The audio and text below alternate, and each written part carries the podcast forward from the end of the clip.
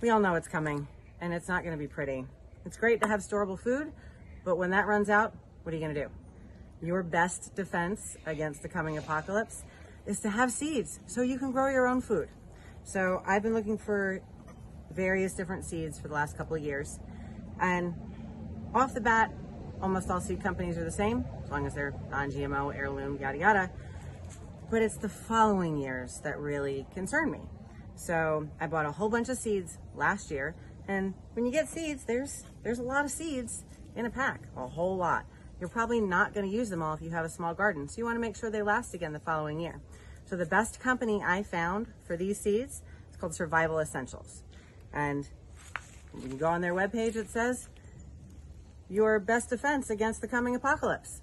So go to survival-essentials.com, save 10% with promo code DEFIANT, and get ready because we're going to need to eat.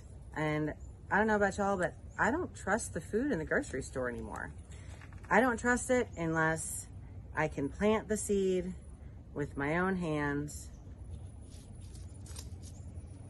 and watch it grow with my own eyes and know where it's coming from and feed it to my family. So survival-essentials.com, promo code DEFIANT, saves you 10%.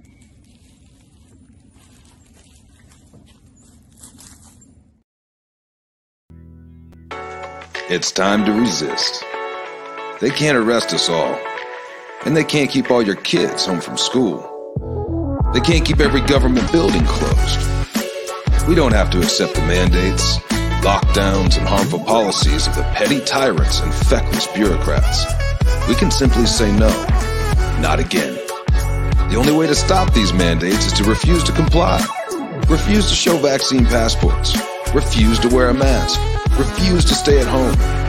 We will not comply with Fauci. We will not comply with Joe Biden. And we will not comply with authoritarian governors. I am not going to comply. This ends now.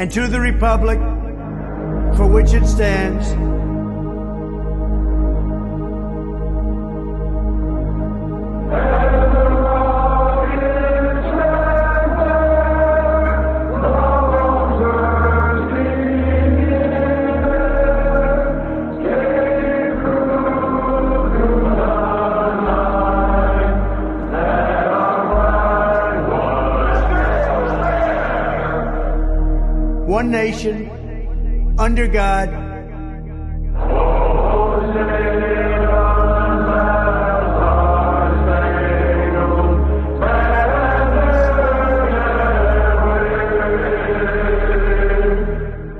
indivisible, with liberty and justice for all.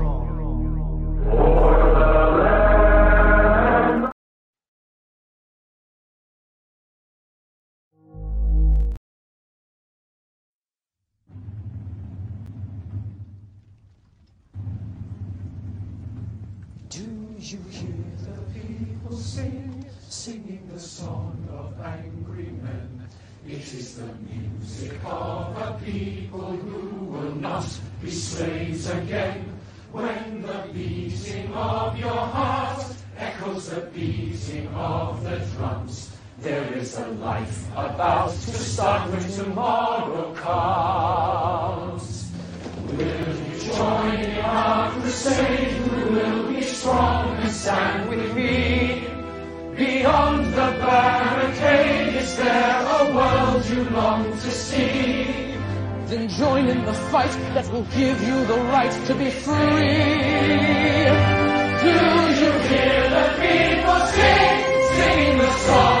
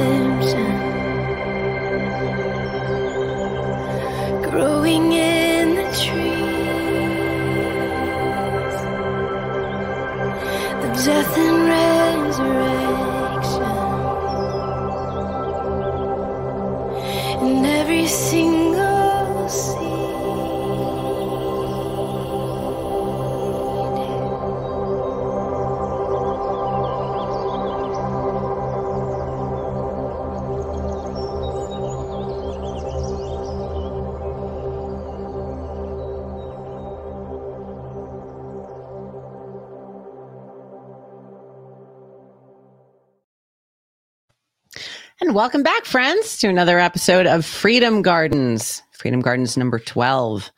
We're going to dig a little bit deeper into beekeeping today. How's everyone doing? John, Wicks, morning. Good to see y'all. The moringa tree, huh, John? That's, uh, I've heard of that. Maybe when I was looking at, um, interesting, odd trees and shrubs and stuff. So, Interesting. I'll look further into that. Moringa tree. Okay. Anyway, um, it's been a little bit of a crazy week. I got dirt. I was very excited. So I figured I'll do a little uh, garden update before we dig into the bees. So let me do it this way. There we go. All right. So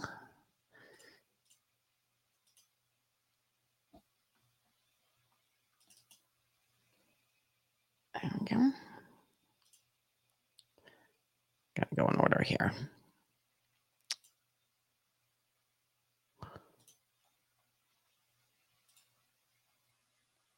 I think this is the way to do it. I guess we'll find out in just a second. Let me know if you guys can hear this when I play it. Okay, y'all, this is some next level repurposing stuff here. So,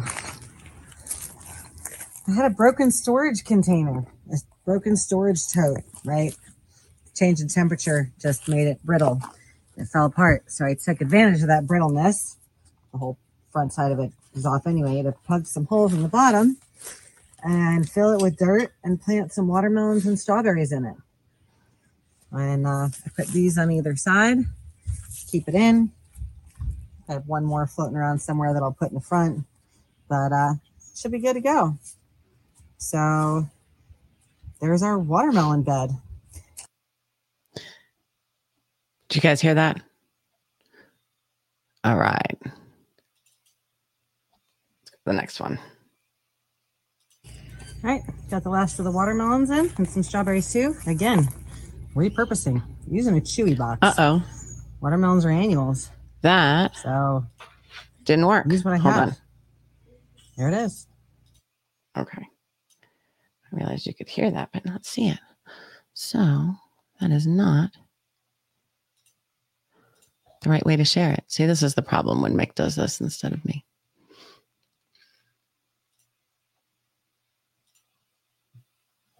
Yeah, there we go. Okay. Let's try it now.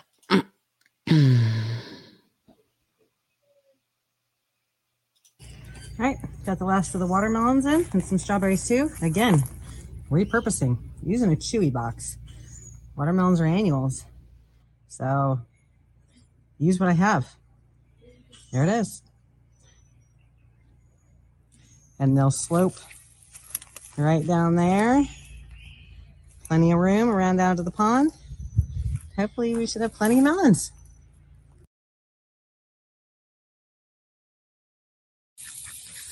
So Mick set up the kind of broken sprinkler so that every morning it goes off right around the time that I let the ducks and chickens out. And the ducks just love to play in it. They're so fun. Because of course they can't go in the pond because of the gator. And now we have a new gator. So much fun. He's little. He's like three feet. Mick was shooting at him with a pellet gun yesterday, but he's coming right up into the Ducks Cove, which is not cool. So we're gonna be scaring that gator away or killing it. It's it's really too little to legally kill, so we're gonna try and scare it away. But the ducks are just so freaking cute. They're so much fun. So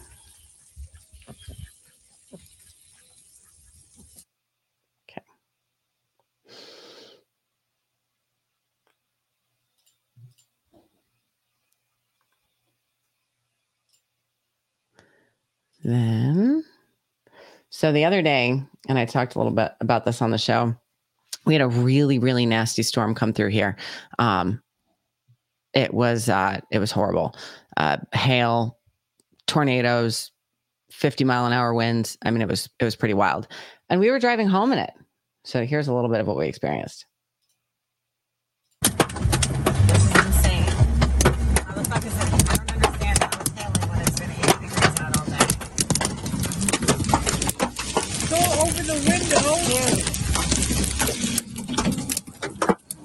There's actively tiny ice balls. Ice balls are everywhere. And you are opening the window. Well,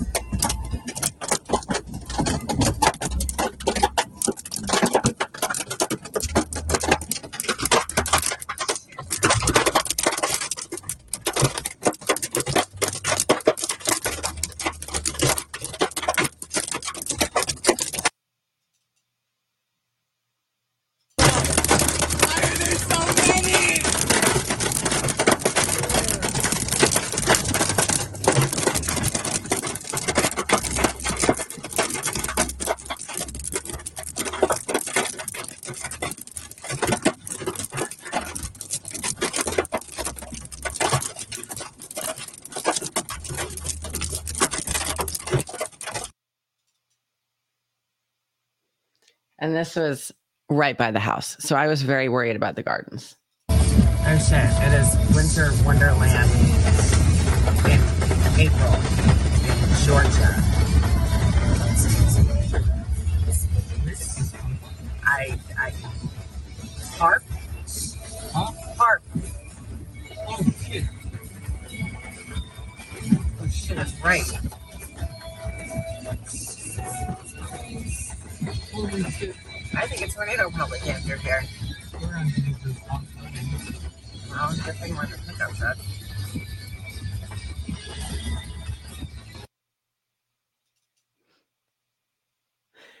The truck only, there's a tiny little ding on the windshield, but other than that, everything was okay. So, here you go. I'm so excited, y'all. Because my dirt got dropped off this morning. I called my local landscape supply company and I said, uh, Can you deliver? And they said, Sure.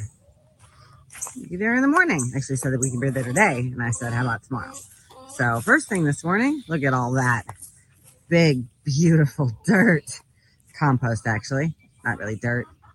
So uh, that is three yards of compost, and you bag it up at the store. That cost you, I don't know, eight nine hundred dollars. Actually, like three grand. Landscape supply, three hundred bucks including delivery. Not a bad deal. Because I went and looked at how much uh, organic compost is by the bag. Um, it's like twenty five dollars a bag. So uh, this this like literally like three thousand dollars worth of compost if you bought it by the bag at you know Home Depot, and the local landscape supply dropped it off for three hundred bucks. So um, it's beautiful, beautiful dirt, and this is my next project. So next project, bunch of that dirt is going to go in there, uh, especially along the sides. I'm going to pile it up where I'm going to plant sweet potatoes, so those can grow. I've got to till up what's in there right now first, and then start shoveling loads of compost into there, and that will be the chicken garden. So, sweet potatoes will vine up along the outsides. I'll grow grain, some corn, and uh, chicken grass, and whatever else in there for them. Kale. Good stuff. Stuff they like. Peas, beans. So that'll be the chicken garden. That's coming up next.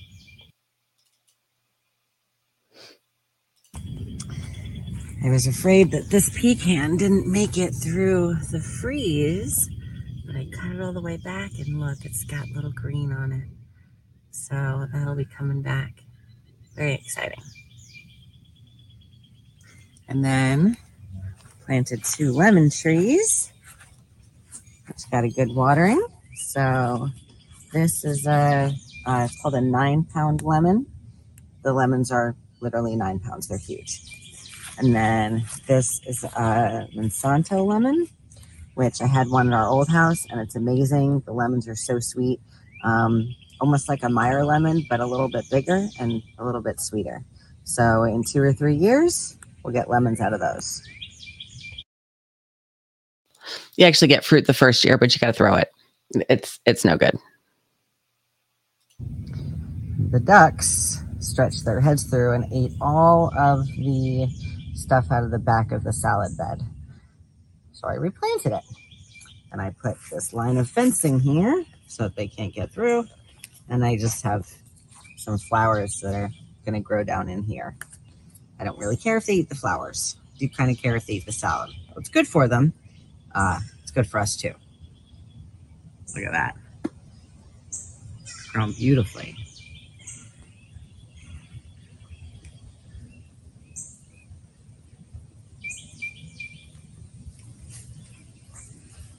This tomato.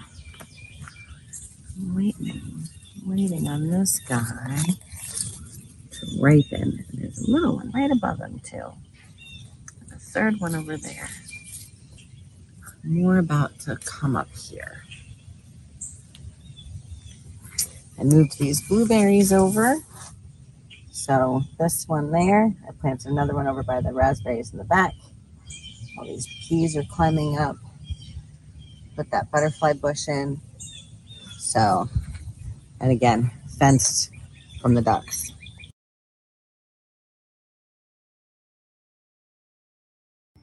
All right, let me show y'all what I did in this garden. Fourth garden, the fifth garden, I don't know what it is. Anyway, this is coming up now. Oh, Swiss chard, mammoth kale, um, giant sunflowers coming up there. Get rid of these little weeds. And then I've got watermelon in here. This was a broken bucket actually. So popped it in there. I pulled the ugly um, spruce, evergreen spruce. Hey, get out of there. And I planted this lime tree in here instead with a couple other things. So I had these tiny shoots of strawberries. And that's a blueberry there now. And some sweet potatoes. It's going to be done there. So I actually uh, cut the sweet potato leaves off of one bigger plant and I planted them individually. So they're all around here. And then little strawberries there. So they will eventually expand and go through all of this. So sweet potatoes underneath, strawberries on top. And then the rosemary bush here.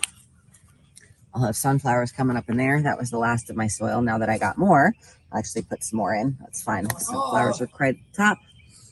And then there's a bed right there. And here, I moved these pots over here. There's uh, strawberries and watermelon in there. And if they get super hot like this did, then I will cover those as well. So in here, you can see in the back there, there's pumpkins and uh, cucumbers and some sunflowers and some marigold. They were getting burned out, so I put a shade covering on them, just like that.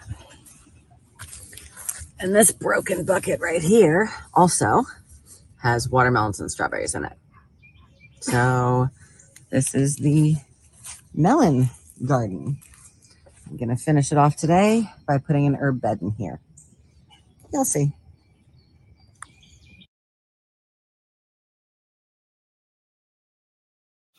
So this is what my gardens looked like this morning after two very three hard rains, probably six inches of rain in three days.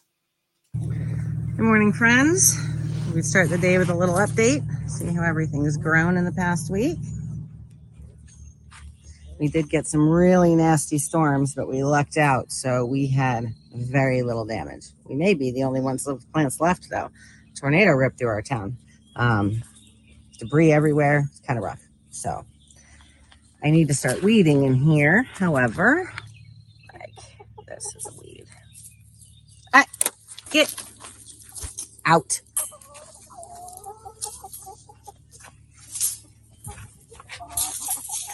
They will come right in here and destroy this. Okay, so my beefsteak tomatoes are starting to come up. There, there. Take that out. They're coming up. So that these are all that is. Interesting. Spinach on a bowl? Hmm. I didn't plant that, but it's actually edible. Anyway. Uh,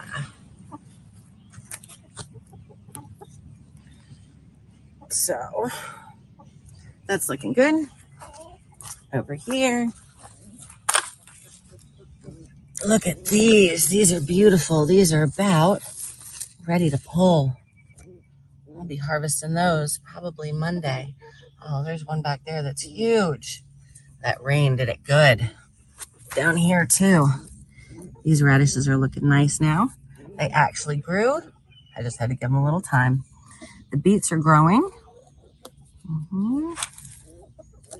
Everything's growing. Carrots, more beets, kohlrabi. That's all nice. Okay. I've started pulling some of these radishes. These were a little smaller, but that's okay. I'm planting some tomatoes in their place. So there's some tomatoes down there. Um, these bunching onions are doing great. These onions are starting to form up. It's good. And then this is, these radishes are definitely get pulled on Monday. Um, a lot of them are already gone, but uh, tomatoes starting to come up in their place there. So, and same thing down here. These, this is all tomatoes now. And then these tomatoes have to go in. Our beans are doing awesome. Already starting to form beans, flowering all over the place. How it works out great for them. Here's a bean. Look at that. Anyway, little beans. Cucumbers down here starting to come up. Beets, salad greens. I've been harvesting these greens a little bit. Carrots there. Look at that cucumber already climbing up on that side. That rain did awesome over here. Lots and lots of water, like four or five inches. Um, oh, that's a nice bean. I'm gonna pick that one. There we go. That's a bean as long as my hand. And another one here. Two beans, longer than my hand. So that's doing awesome. Beets over here, marigolds and borage.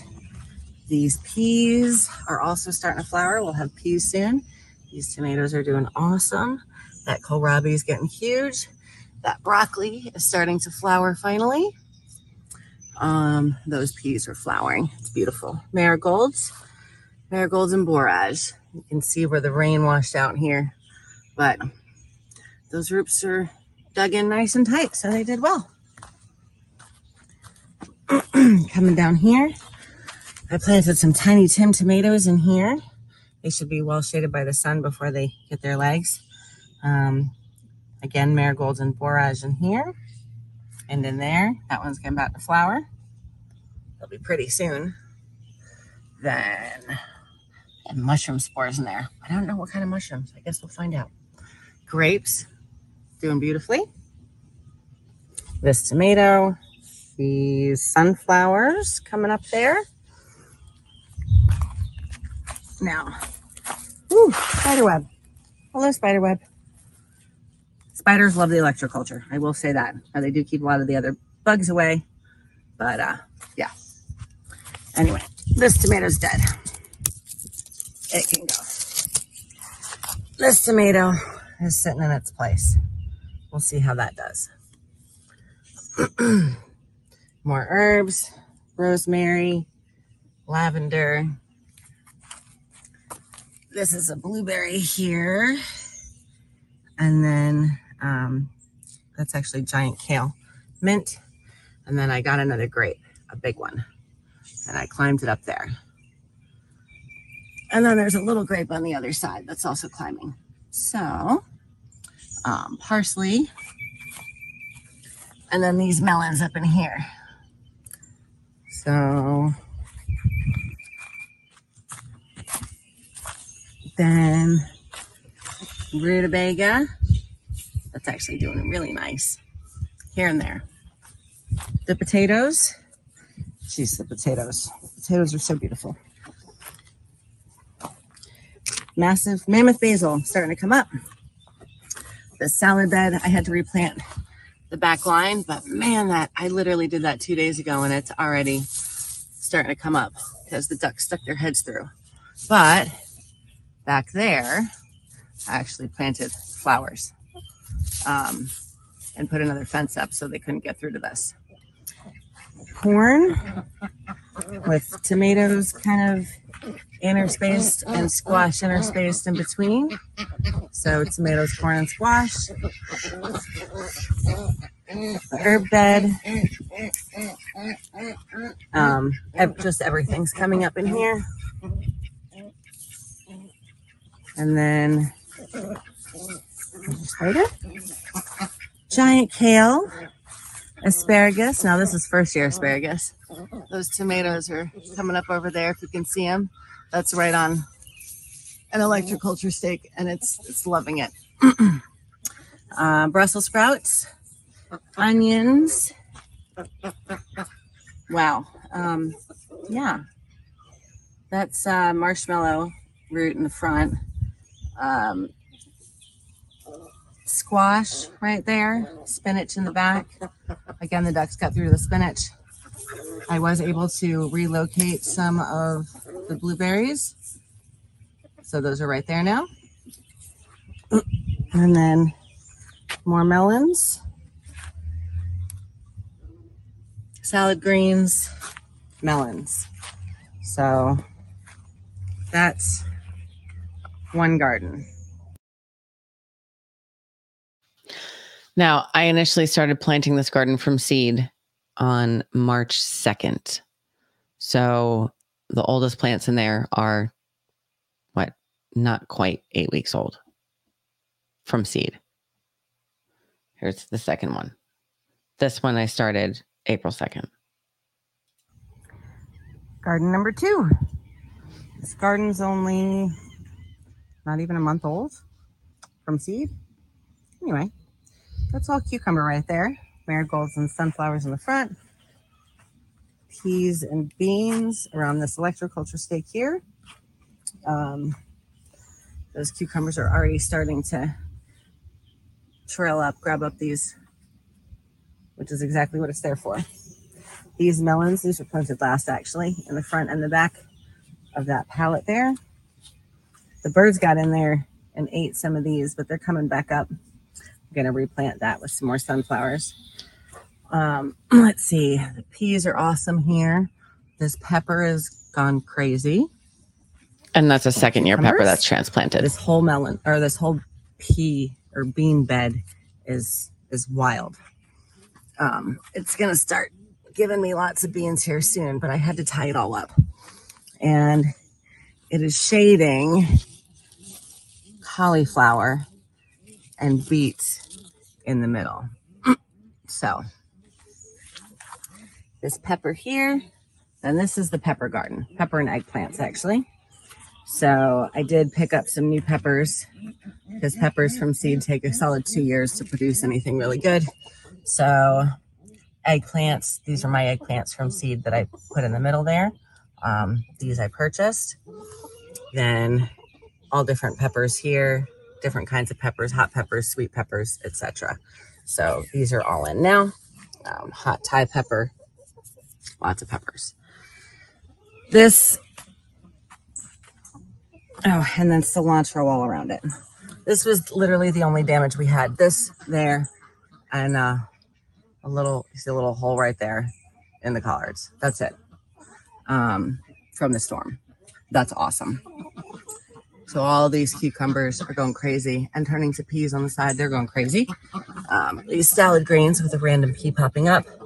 carrots. There'll be onions and garlic popping up in there too. Squash and corn right there.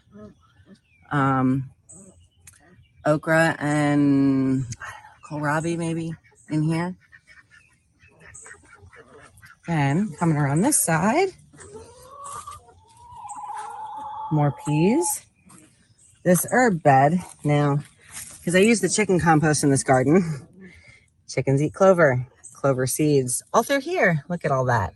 This is weeds. This is not herbs. So, um, but until the herbs get really big, I've kind of got to wait to pull the weeds. So, like this is, I see what that is.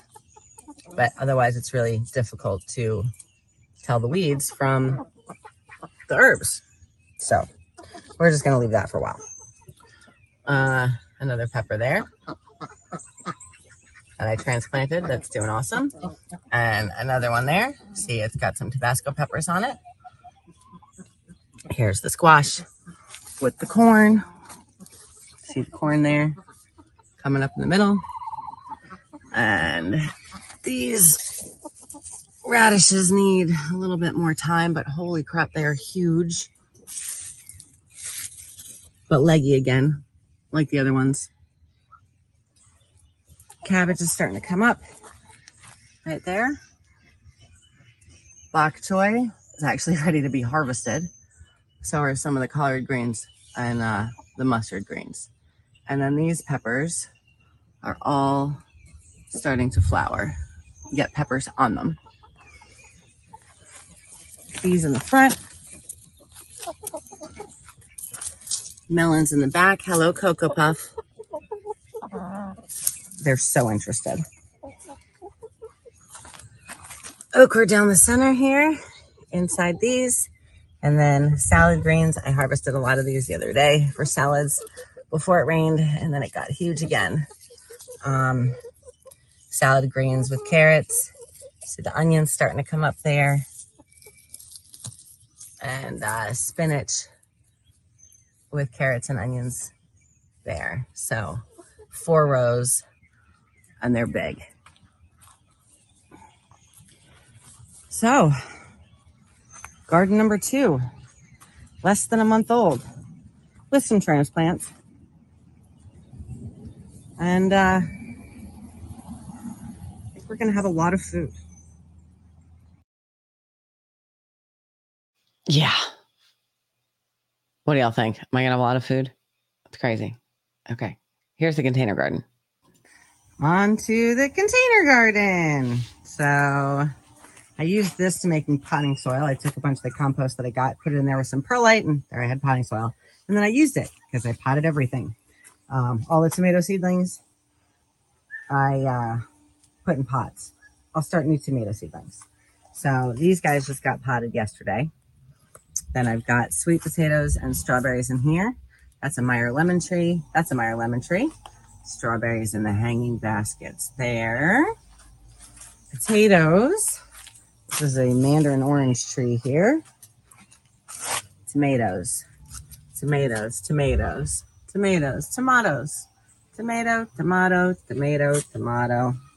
This, so this pot wasn't draining well, so it really flooded. So I put some drainage holes in it, but the difference caused the plant to die.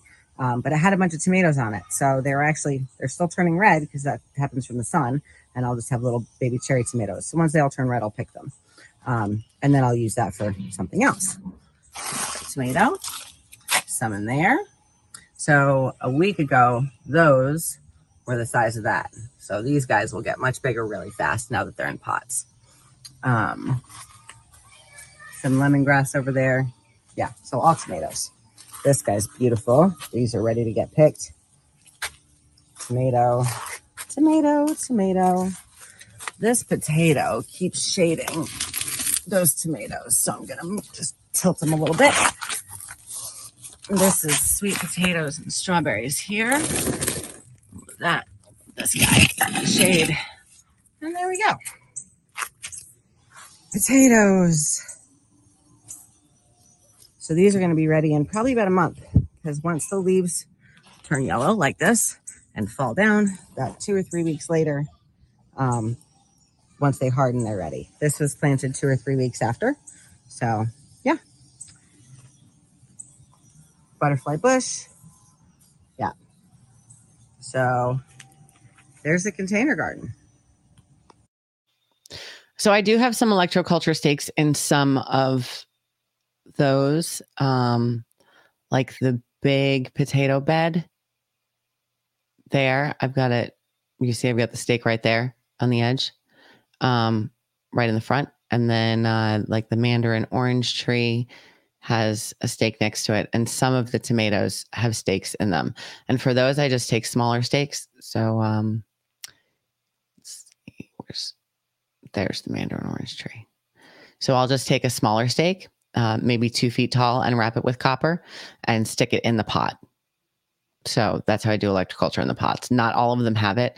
Uh, the permanent pots do. A lot of these tomatoes are going to end up getting transplanted either into a bigger pot or out into the garden. I just I had to get them out of their little seed packs because they were they were starting to go dormant um, because they had outgrown what they were in. So Anyway.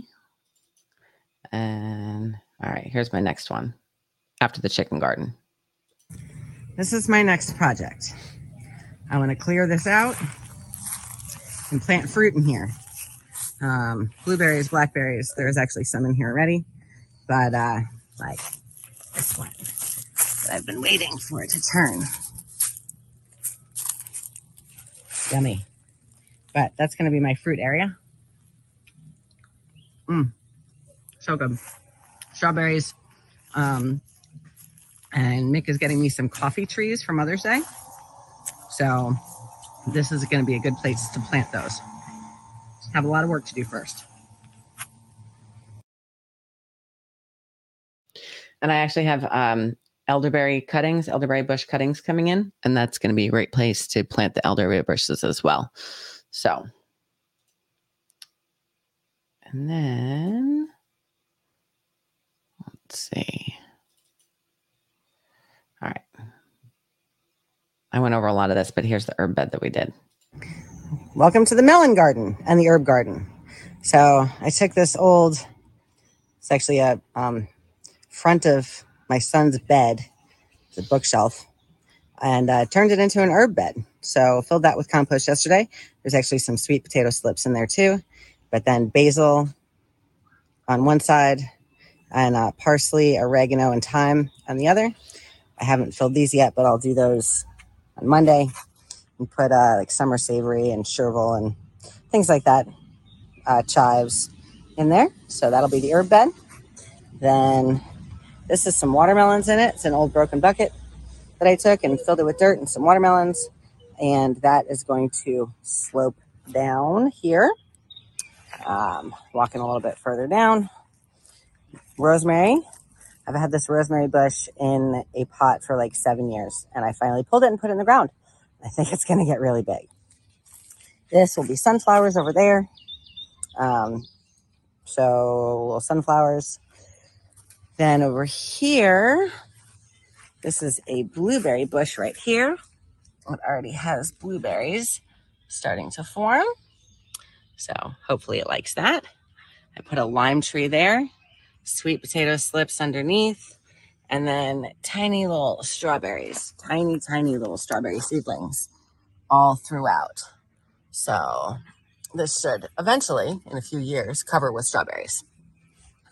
And there's already uh, raspberries here. Let's see. Back up far enough if you can see it.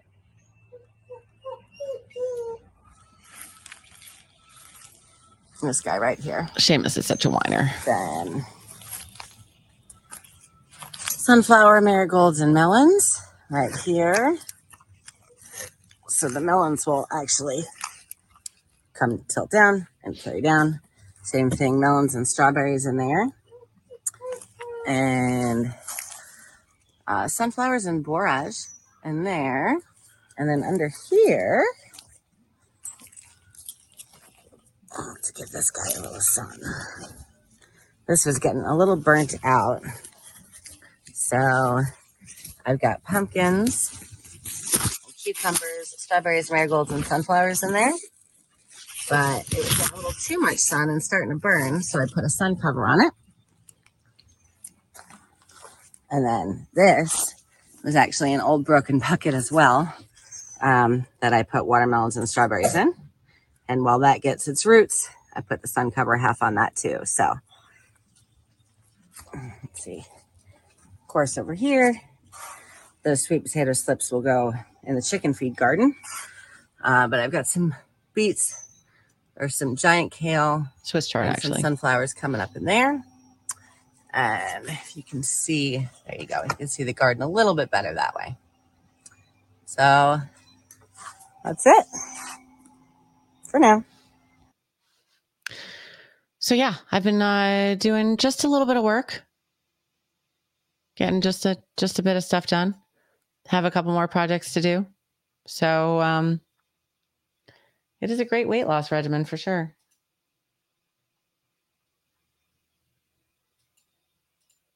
All right. So I don't know about y'all, but I'm thirsty. So before we move on to bees, I'm going to show you how I make my dirt water in case you've not seen it before. Um, not that. All right. So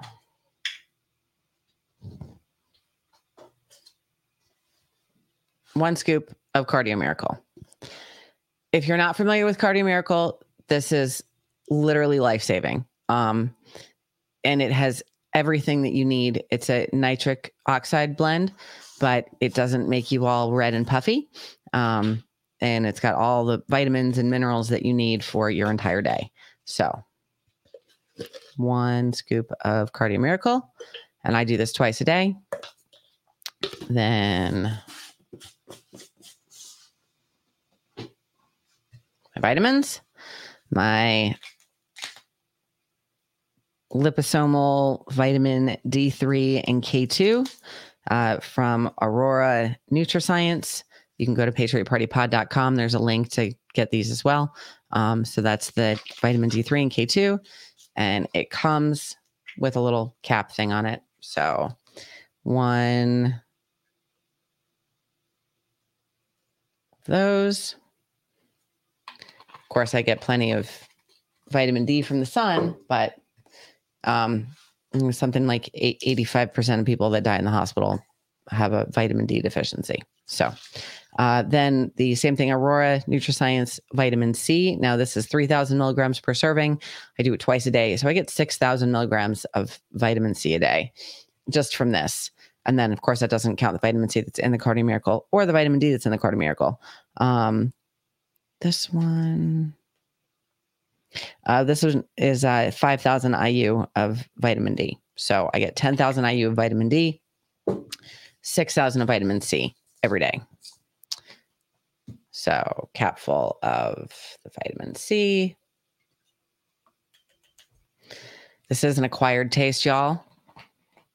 But then distilled water in my fresh mouth ozone cup.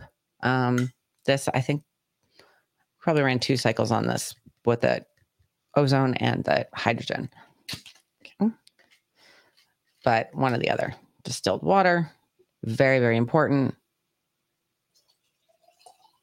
In the jar it goes.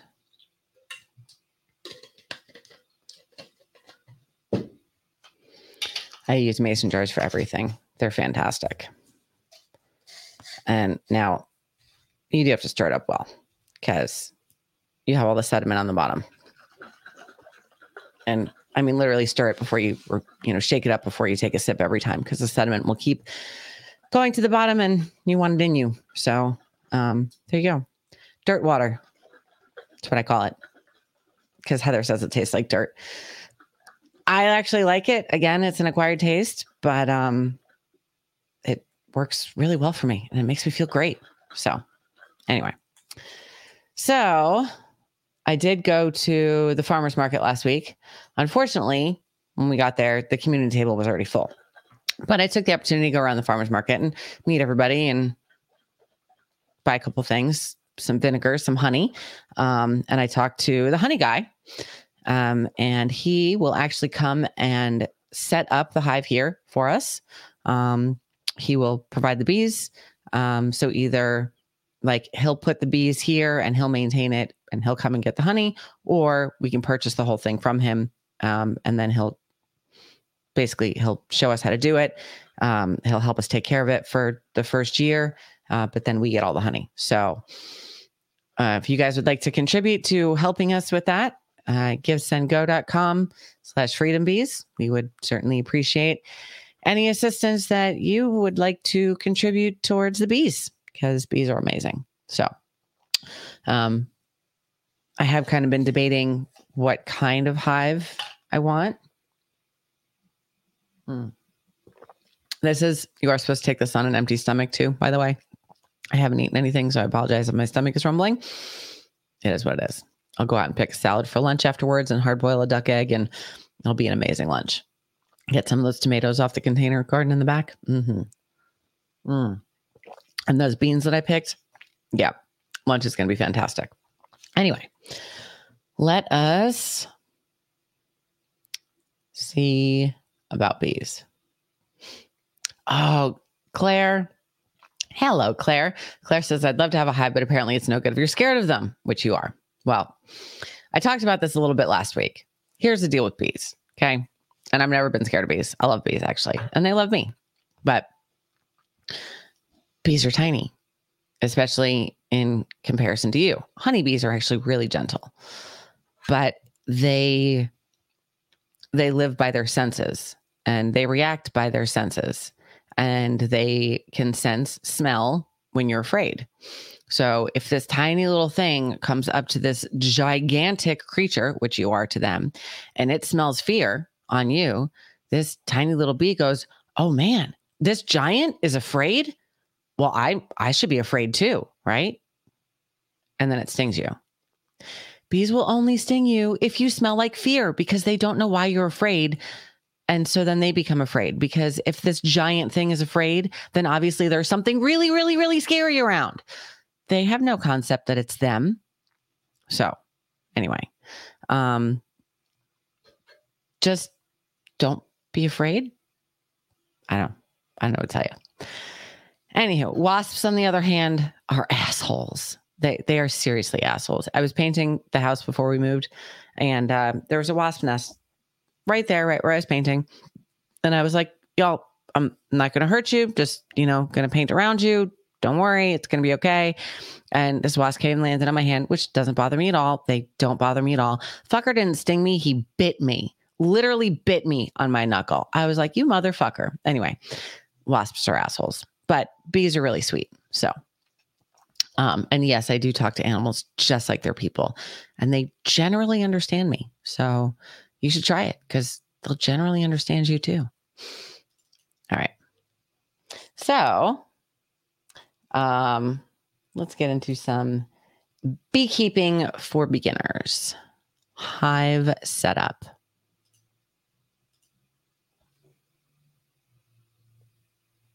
Hi, I'm Trisha, an organic gardener.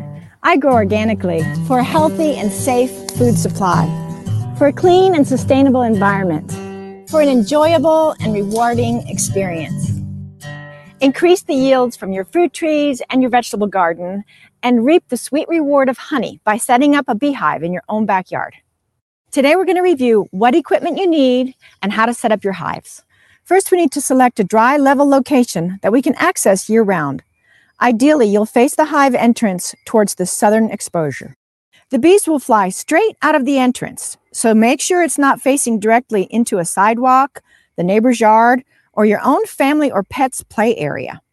You can set up your hive to face a hedge or a fence, and the bees will quickly learn to fly up and over the barrier, keeping them out of your hair, literally. Be aware of any pests in your neighborhood and plan accordingly. For example, if you have bears in the area, install an electric fence preemptively to keep them from getting a taste of the honey because once they get one taste, they may just charge through an electric fence in the future. If you have skunks in the area, build a stand for your hive to sit on that's at least 18 inches tall. What happens is the skunks at night will rile up the bees and then wait for them to fly out of the hive and eat them like candy. You can set up your hives either directly on the ground or on a flat surface like this pallet. This redwood hive stand will resist rot. This is a solid bottom board. It helps keep the bottom of the hive secure. There are also screened bottom boards that can help with monitoring pests such as mites. This entrance reducer fits snugly into the bottom board and is useful while the colony establishes itself and does the trick for keeping mice out of the hive. Once you see an increasing amount of bee traffic, you can rotate the entrance reducer to the larger entrance or remove it altogether. Depending on the weather and the availability of pollen when you get your new bees, you may want to install a feeder. This will encourage the new colony to draw comb quickly so the queen can lay eggs and the workers can store pollen.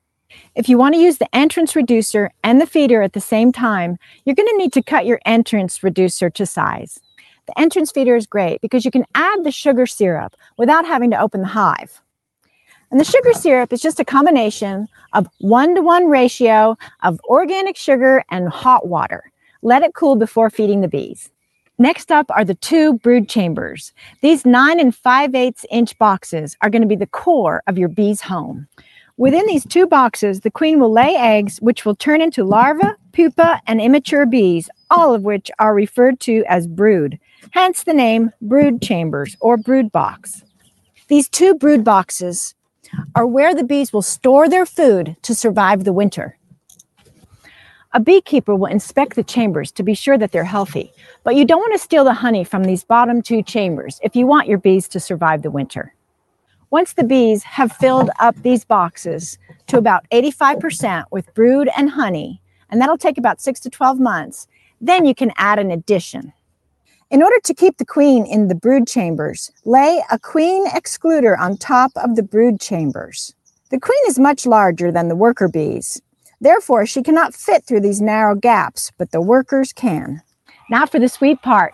These are the honey supers, and these are six and five eighths inch pine boxes that you're going to add to the top of your chambers. Add one of these additions at a time to your beehive. Once your super is about 50% full of honey, you can add another one. You'll notice that I'm setting up an eight frame hive today. This means that there's eight of these wooden frames that the bees will draw their honeycomb onto in each box. Commercial apiaries will generally use a 10 frame super, but those can be very heavy, up to about 60 pounds. And for the home beekeeper, you want it a little bit more manageable when you take your super inside the house to harvest the honey. The inner cover is set on top of the last super. It has a hole for ventilation and provides insulation from extreme heat and cold. And at last, the cover, which will provide protection from rain and snow. And in this case, it'll add a decorative feature to the garden. Optionally, you can secure your hive with tie downs or straps. This pine hive is beautiful, and if you want it to retain its function and appearance, it's important to paint it before the bees arrive. I'm going to paint mine with this natural non-toxic Polywhey clear varnish, but you can use latex on the outside. I'm starting with two hives, and to make painting easier, I've stacked all the boxes. One of the best tips for beginners is to start with two beehives, like I'm doing today, so that you can compare and contrast them over time, helping you to better understand what normal looks like. Since bees can differentiate between colors, have some fun and paint your hives different colors if you wish, and you'll help your new bees better find their way home. Now that everything is dry, my hives are ready for the bees. I'm using the redwood base, the solid bottom board, the entrance reducer, two brood boxes, the inner cover, and the roof. I'm going to store the two supers and the queen excluder until I need them. So be a beekeeper and grow organic for life.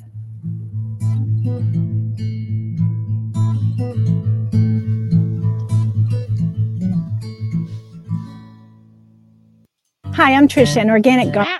All right. And that is what I'm trying to do grow organic for life.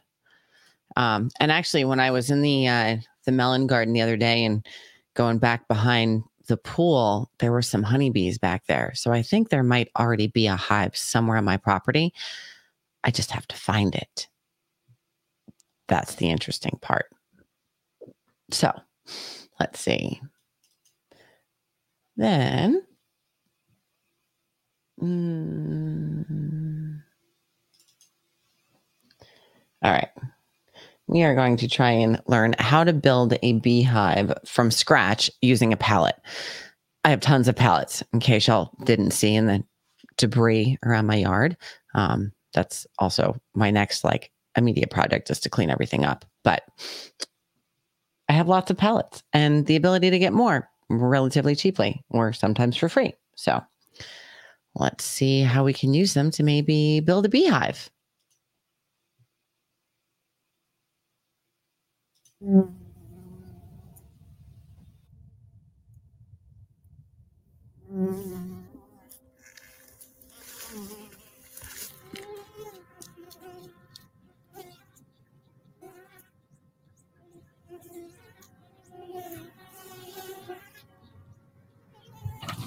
guys, like I showed before in the in the video, I found the beehive inside this uh, dead tree. Unfortunately, in Puglia, in Apulia, many olive tree they died.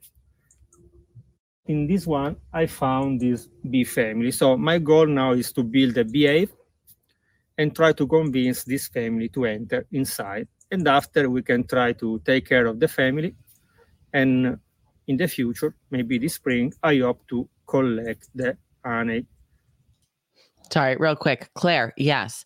My entire garden is electroculture. I've done multiple shows on it. Um, in fact, I combined electroculture with sacred geometry. So I built electroculture structures in a Fibonacci sequence through both my main gardens. That's why my plants are so big. So I think that the more difficult thing is not to build a beehive, but to convince them. But now let's start building this beehive and let's see if they will enter.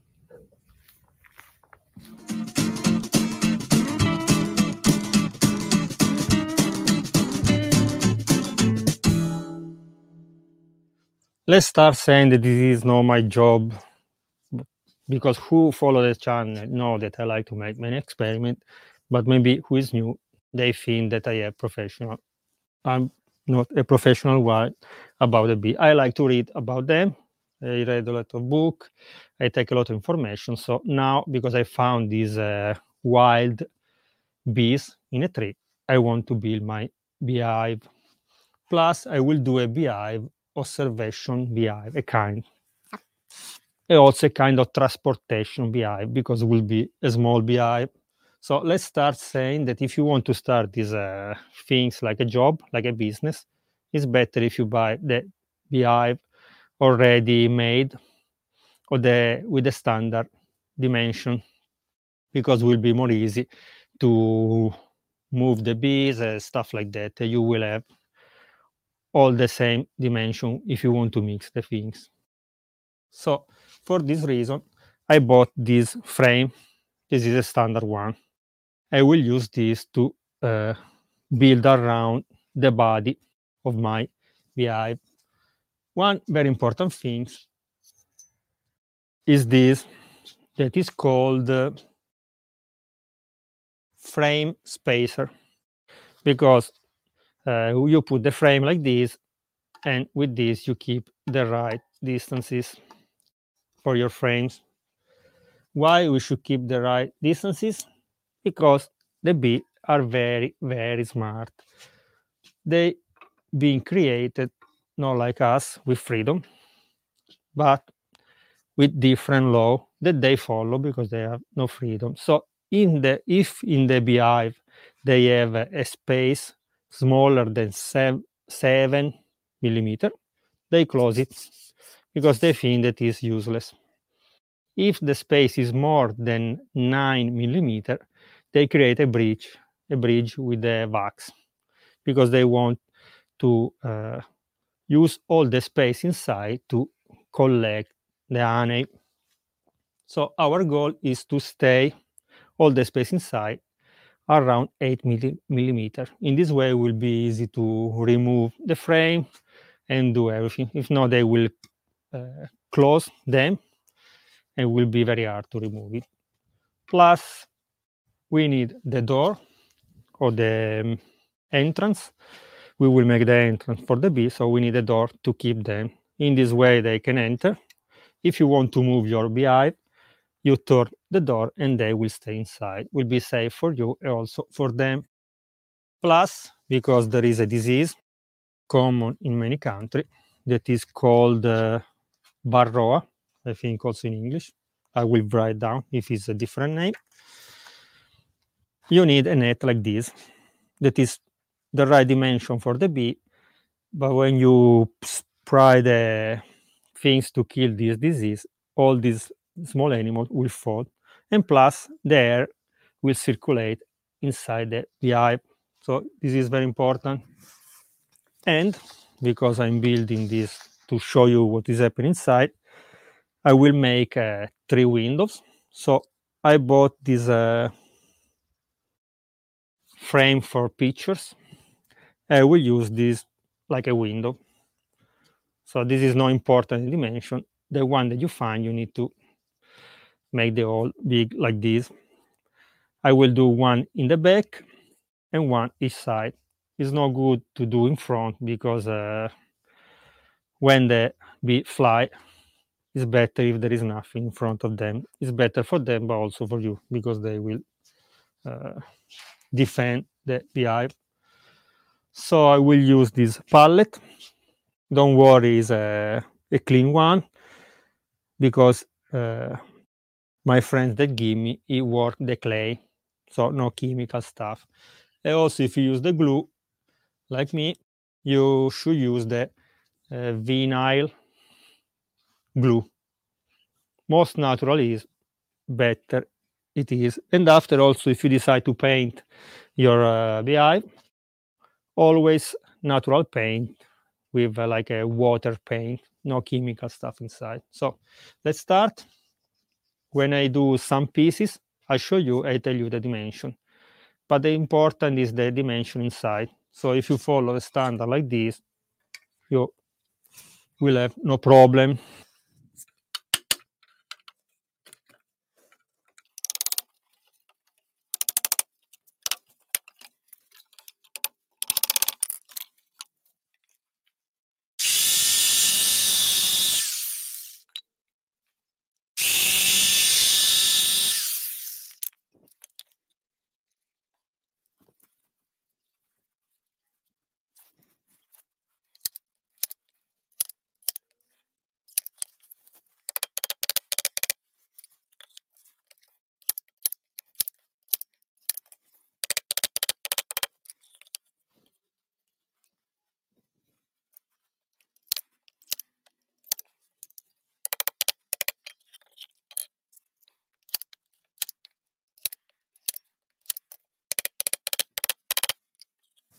This is the front of our beehive. Here is the door or the entrance for the bee. This is the back with the window, so we can watch inside. Here there is a small hole. This hole is for the bee that I want to collect from the tree, so you don't need it.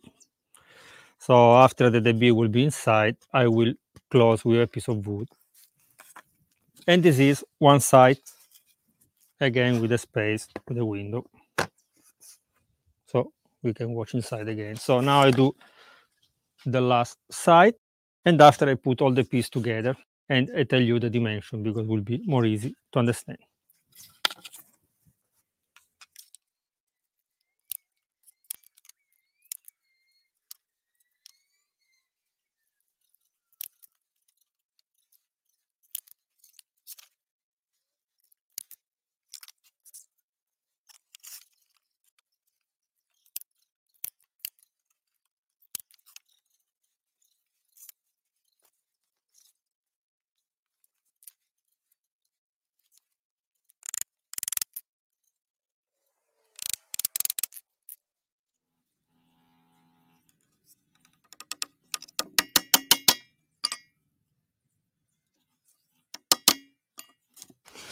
okay done it eh? now i give you the dimension but before uh, that i go ahead with the project i want to paint my uh, beehive i will paint it white and the roof maybe red or green i need to decide I paint now because uh, I don't want to dirty my future windows and the doors. We need to paint it only outside because the bees they don't care and they don't like that you paint everything inside. They like the natural wood. Now I give you also the dimension. Remember that the important things is the inside. I give you the dimension and after I show you the BA finish. If not, this video will be very, very long. Remember that the important things is always the inside. So from the bottom to where uh, we put our frame is uh, 31 centimeter point eight. I can give you also in inches if you are living in uh, the States. I think that is uh, 12 inches.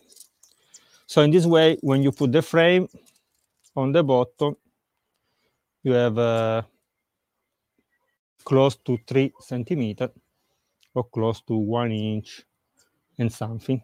So there is there will be space for the bees family. Remember that when they will grow, because this is very small, you need to take a real one, the big one. And this is large, 23.6 centimeter in inch is uh, 9.3 inches. So now I will paint, I'll show you later.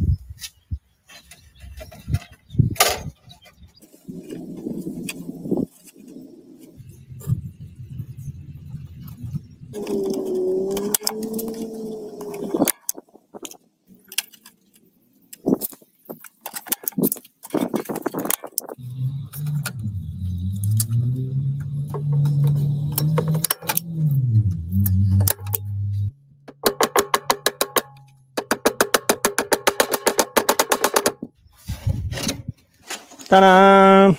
I put the window and inside, like I show you, I use this one. This is for the fruit. It's very uh, thin, so very easy to use it. Plus, uh, I put the door or the gate or the entrance. I don't know if you can see it. And on the bottom, there is the net. Now I will color here and also the bottom, not the net, naturally. Uh, this area is where the bee get off and get up. I don't know in, in English. We need to leave natural without paint. Plus, uh, I prepare also the roof. When you use the palette, uh, you need to find a way because you see, is always a mess. So for this reason, I will use, I will buy a, a foil of wood that will close properly. And after we will put this on the top. So I go ahead, I will add the other windows and everything. See you at the end when I will put all the piece together. The way to fix that with the roof is to make it slightly bigger so that it it overlaps the top of the box and like sits on it. Um if that makes sense. Non più farfalloni amoroso, notte giorno di torno delle belle al riposo, Narcisetto a tuo cibo d'amor. Delle belle al riposo, Narcisetto a tuo cibo d'amor.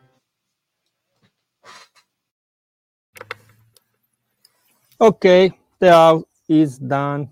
I put also the small roof in front. The other roof is ready. The window, everything. So you need to put the frame after I show you how to make one, but it's always better to buy it because they are very, very cheap.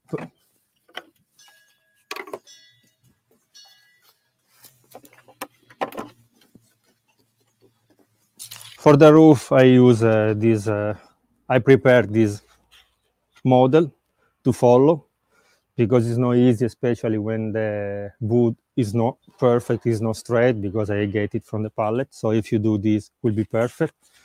I use here and also here, so they are equal.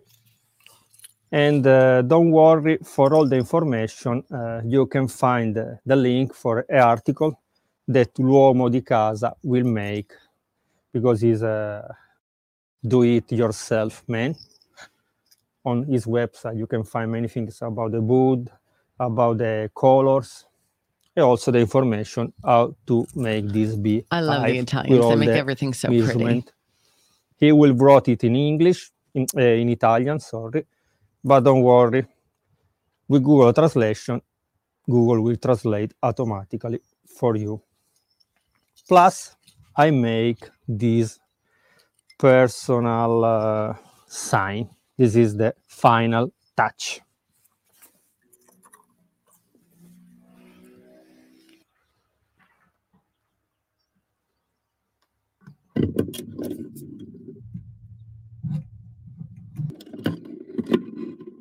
So the windows are working very well. Another things important is the frame. Now i'll show you how you can make it at home but if you buy it it's much cheaper because uh, one of these we already the metal line is less than one euro. You need in my case only six. If you have uh, the big one with 10 with 10 euro you have everything ready and they are done better than the homemade. Plus i want to thank uh, vito from the Migiano Garden Center because he helped me to get some information to build it. Also, he gave me the advice that the window should stay closed very well. We can open to check, but after the bees uh, like to live in the darkness. So we need to close them very well. If you want to find some other information also, he have a website again in Italy. So is in Italian language. So you can buy also the material there. You can check, have a look. If not, you can buy on Amazon or where do you prefer? Depend on the country where do you live. Okay, let's make one of these.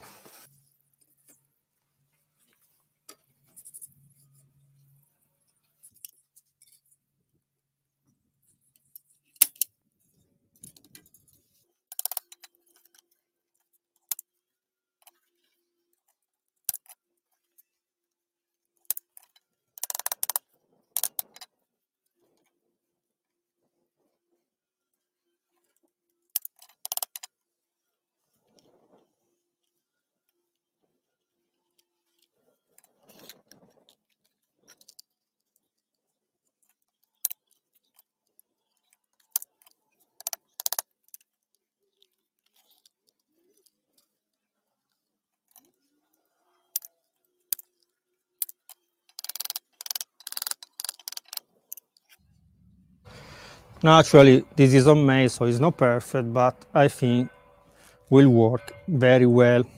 In theory, the metal is not necessary for the bees, but it's necessary for us because when we move the frame outside inside our uh, beehive, we risk to broken the box, and so the honey will fall. The, the bees too is a mess.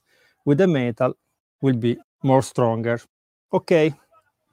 If you don't want to miss the next video where I will try to convince the bees enter in our beehive, click on the bell. So when I will post the video, you will receive the notification. If you are not subscribed to the channel, please subscribe. If you are a bees expert or you have some advice to give us, they are always welcome. Please write down in the comments. Bye bye. He's very cute. Anyway, so we go. So someone had told me, um, someone in here about bottle to bottle honey production. Okay. Contactless beekeeping. So I looked it up. So let's see what we got here. Let's check this out. Because uh, let's see. Empress said, uh, We had three beehives on the farm. Spinning out the honey was always fun, an extremely messy job. Won't ever forget the day the boys opened the spigot and ran the honey out all over the breezeway floor. They had a blast. I cried. LOL. It took me days to clean that sticky mess off. I bet you weren't laughing, laughing your ass off when it happened. Uh, I, I, I would probably, hmm, I don't know. I don't know. I, there would there would probably be blood amongst the honey. I just have to say. Anyway, um, and Claire, yes, definitely look back for the shows in electroculture. It's uh, there. It's in the Freedom Garden shows, um, and uh, it's very interesting, and it's doing incredibly well. So, all right, let's check out some bottle to bottle honey beekeeping. If I can find my mouse, there it is. I'm going to show you the advantages of making your own bottle beehive system from low cost parts that are easily available in North America. And I'll graphically illustrate the reduction in the area of exposure when opening or splitting the hive, dramatically reducing your contact with the bees. Max Igorov in St. Petersburg, Russia, has an excellent video showcasing his evolutionary system that he has developed. Our series will not duplicate his content, but instead will show you how to make your own system without a table saw, router, or chop saw. Unlike some YouTube videos, we won't waste your time watching us develop it by trial and error. The system is already developed and based on the book Beekeeping for the Apocalypse. Although we will talk about contactless beekeeping, there really is no such thing. You risk contact with a bee on a walk through your neighborhood. What we really mean is low contact beekeeping, where we minimize the contact with the bees as much as possible. You will probably associate beekeepers with veiled bee suits, long gloves, and a can emitting smoke. This equipment is required for beginning beekeepers due to the high amount of contact with the bees in the hive. A hive can contain 50 to 60,000 bees. Even when opening the hive at times when most of the bees are in the field collecting pollen, there are still thousands of bees in the hive and a steady stream of bees returning. Traditional beekeepers will open their hives from one to four times a month so that they can inspect the condition of their colony. That means that they are exposing themselves to thousands of bees on a regular basis. To be sure, there are beekeeping systems that have the goal of minimizing the intrusion into the hive, but the design of almost all commercially available hives means opening a large area to see what is going on inside. But by keeping your bees in a transparent hive, you are able to examine the condition of a large part of the colony without opening the container. Hives can be split and honey supers removed with almost no exposure. Even if the bottle must be opened, the area exposed is reduced. As a result of the dramatically reduced exposure, the need for a full protective suit and smoker may not be a necessary initial investment. Of course, it should be said that if you or a family member is allergic to bees, you probably should not be considering beekeeping as a hobby, even with a reduced contact system. Advantage of bottle beekeeping are low cost of entry compared to traditional systems. Reduced contact with the bees means less stress on the beekeeper and the colony. Educational value of a transparent hive that can be examined without exposure to the bees, ease of single hive transportation, less physical strain due to the lighter weight of a hive full of bees and honey, easy comb rotation to aid in the long term health of the colony, possibility for indoor beekeeping, and a natural approach for those concerned about contamination from beekeeping chemicals. Stay tuned to the end for a list of the tools that you will need to build your own bottle beehive system and a list of parts that you will need for the next video. There are disadvantages too. The disadvantages of bottle beekeeping are it's not suitable for commercial operations since the hives cannot be conveniently put on pallets for shipments. There is a lower honey yield, Langstroth and similar hives have been designed to maximize every inch of space. Round bottles will be less efficient. And finally, you may not be appreciated by traditional beekeepers due to the radical departure from existing methods. We focus on components that can be readily obtained from the store that everybody loves to hate, Walmart, along with a dollar store and your neighborhood hardware store like Ace. In the next video, we will show you how to modify a low-cost bucket swarm trap to integrate with the bottle system. In the video after that, we will build a plastic bottle beehive. The bottle will be utilized as a part of the swarm trap, then used as your first hive. For the series, you will need the following tools a box knife, a drill or a hand brace, a 3 quarter inch diameter drill bit, a 1 inch diameter drill bit, and a 2 and 1 8 inch hole saw, and finally a hot glue gun and some glue sticks. Watch the next video to learn how you can modify a bucket into part of a swarm trap to get free bees into your bottle beehive. and we will get to those at a later date because I actually want to do it um, once I find the bees on my property. So don't worry, we're going to get to that. I'm going to try and trap the bees in the bottle hive, but we're going to have to build it, and I need Mick for that. So anyway, um, but let's look at this mason jar honeycomb.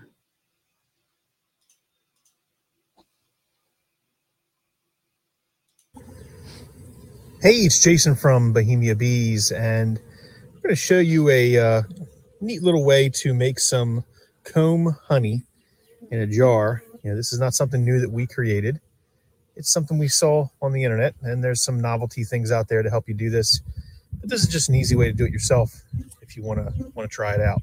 The concepts are that you have a strong colony of bees. As you can see, we've taken an inner cover and we've drilled holes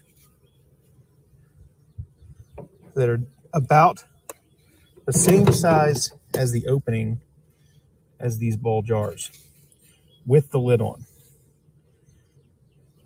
We're going to take these jars and place them over the holes, and the bees will come up inside and make honey comb and draw out honeycomb much like they've done on the frames down below.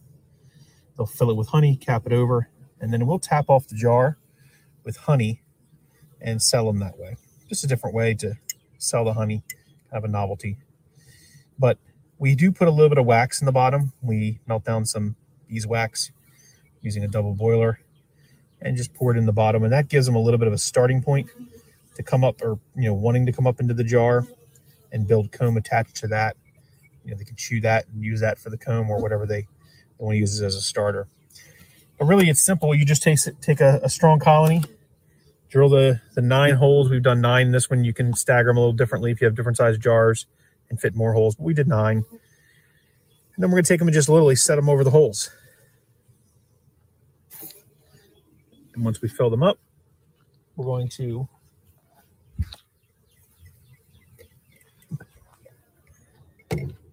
be able to have a chamber that's completely covered off by mason jars.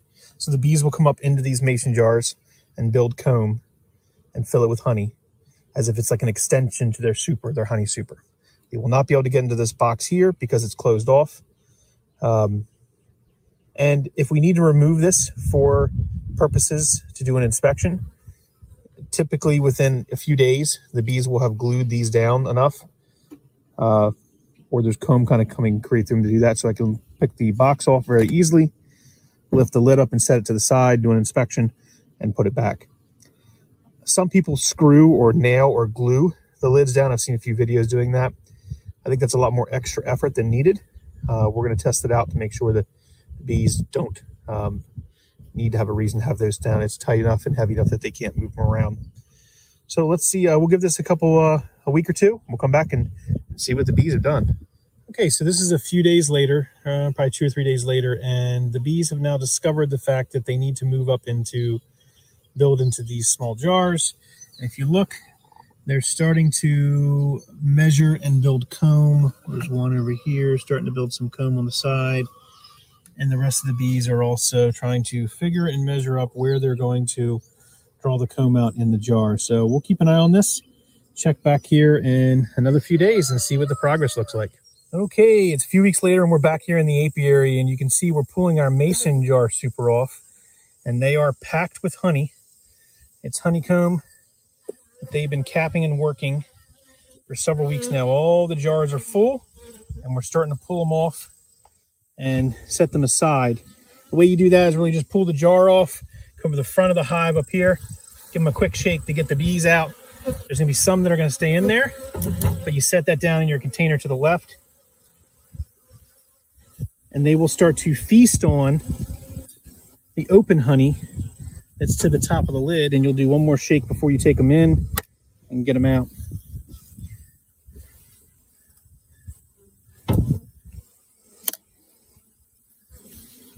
You want to move quick because we're in a dearth and you don't want robbing bees or robbing to occur.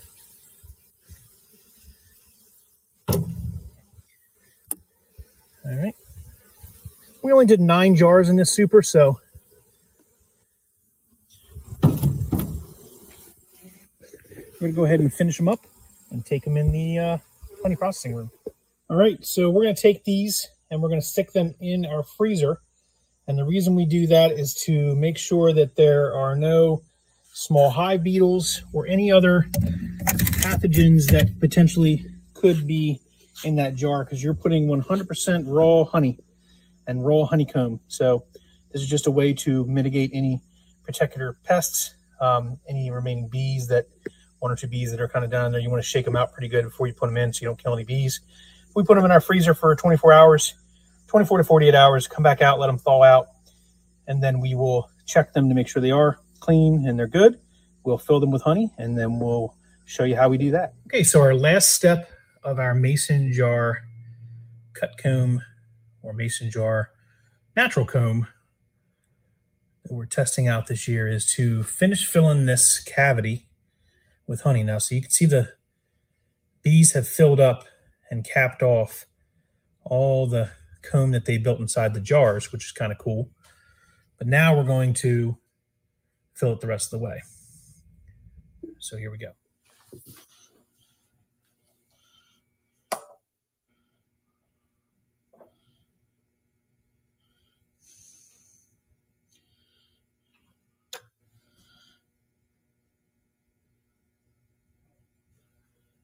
Letting that settle into the jar.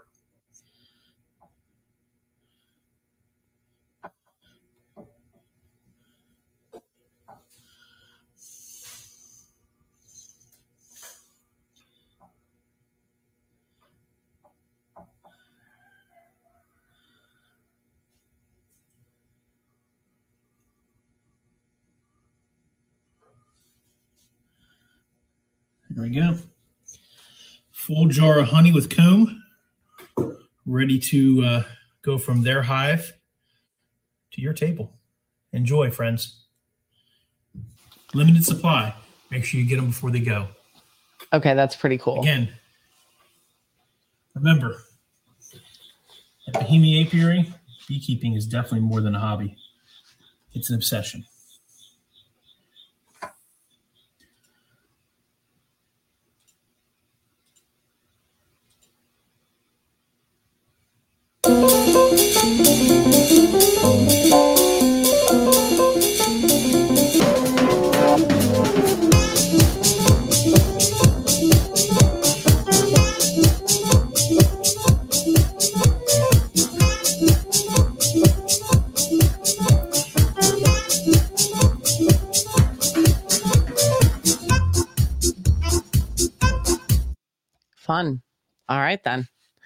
So, obviously, that's with the traditional hive. Um, and you'd put that on top of your super. That's very cool. So, but let's look at.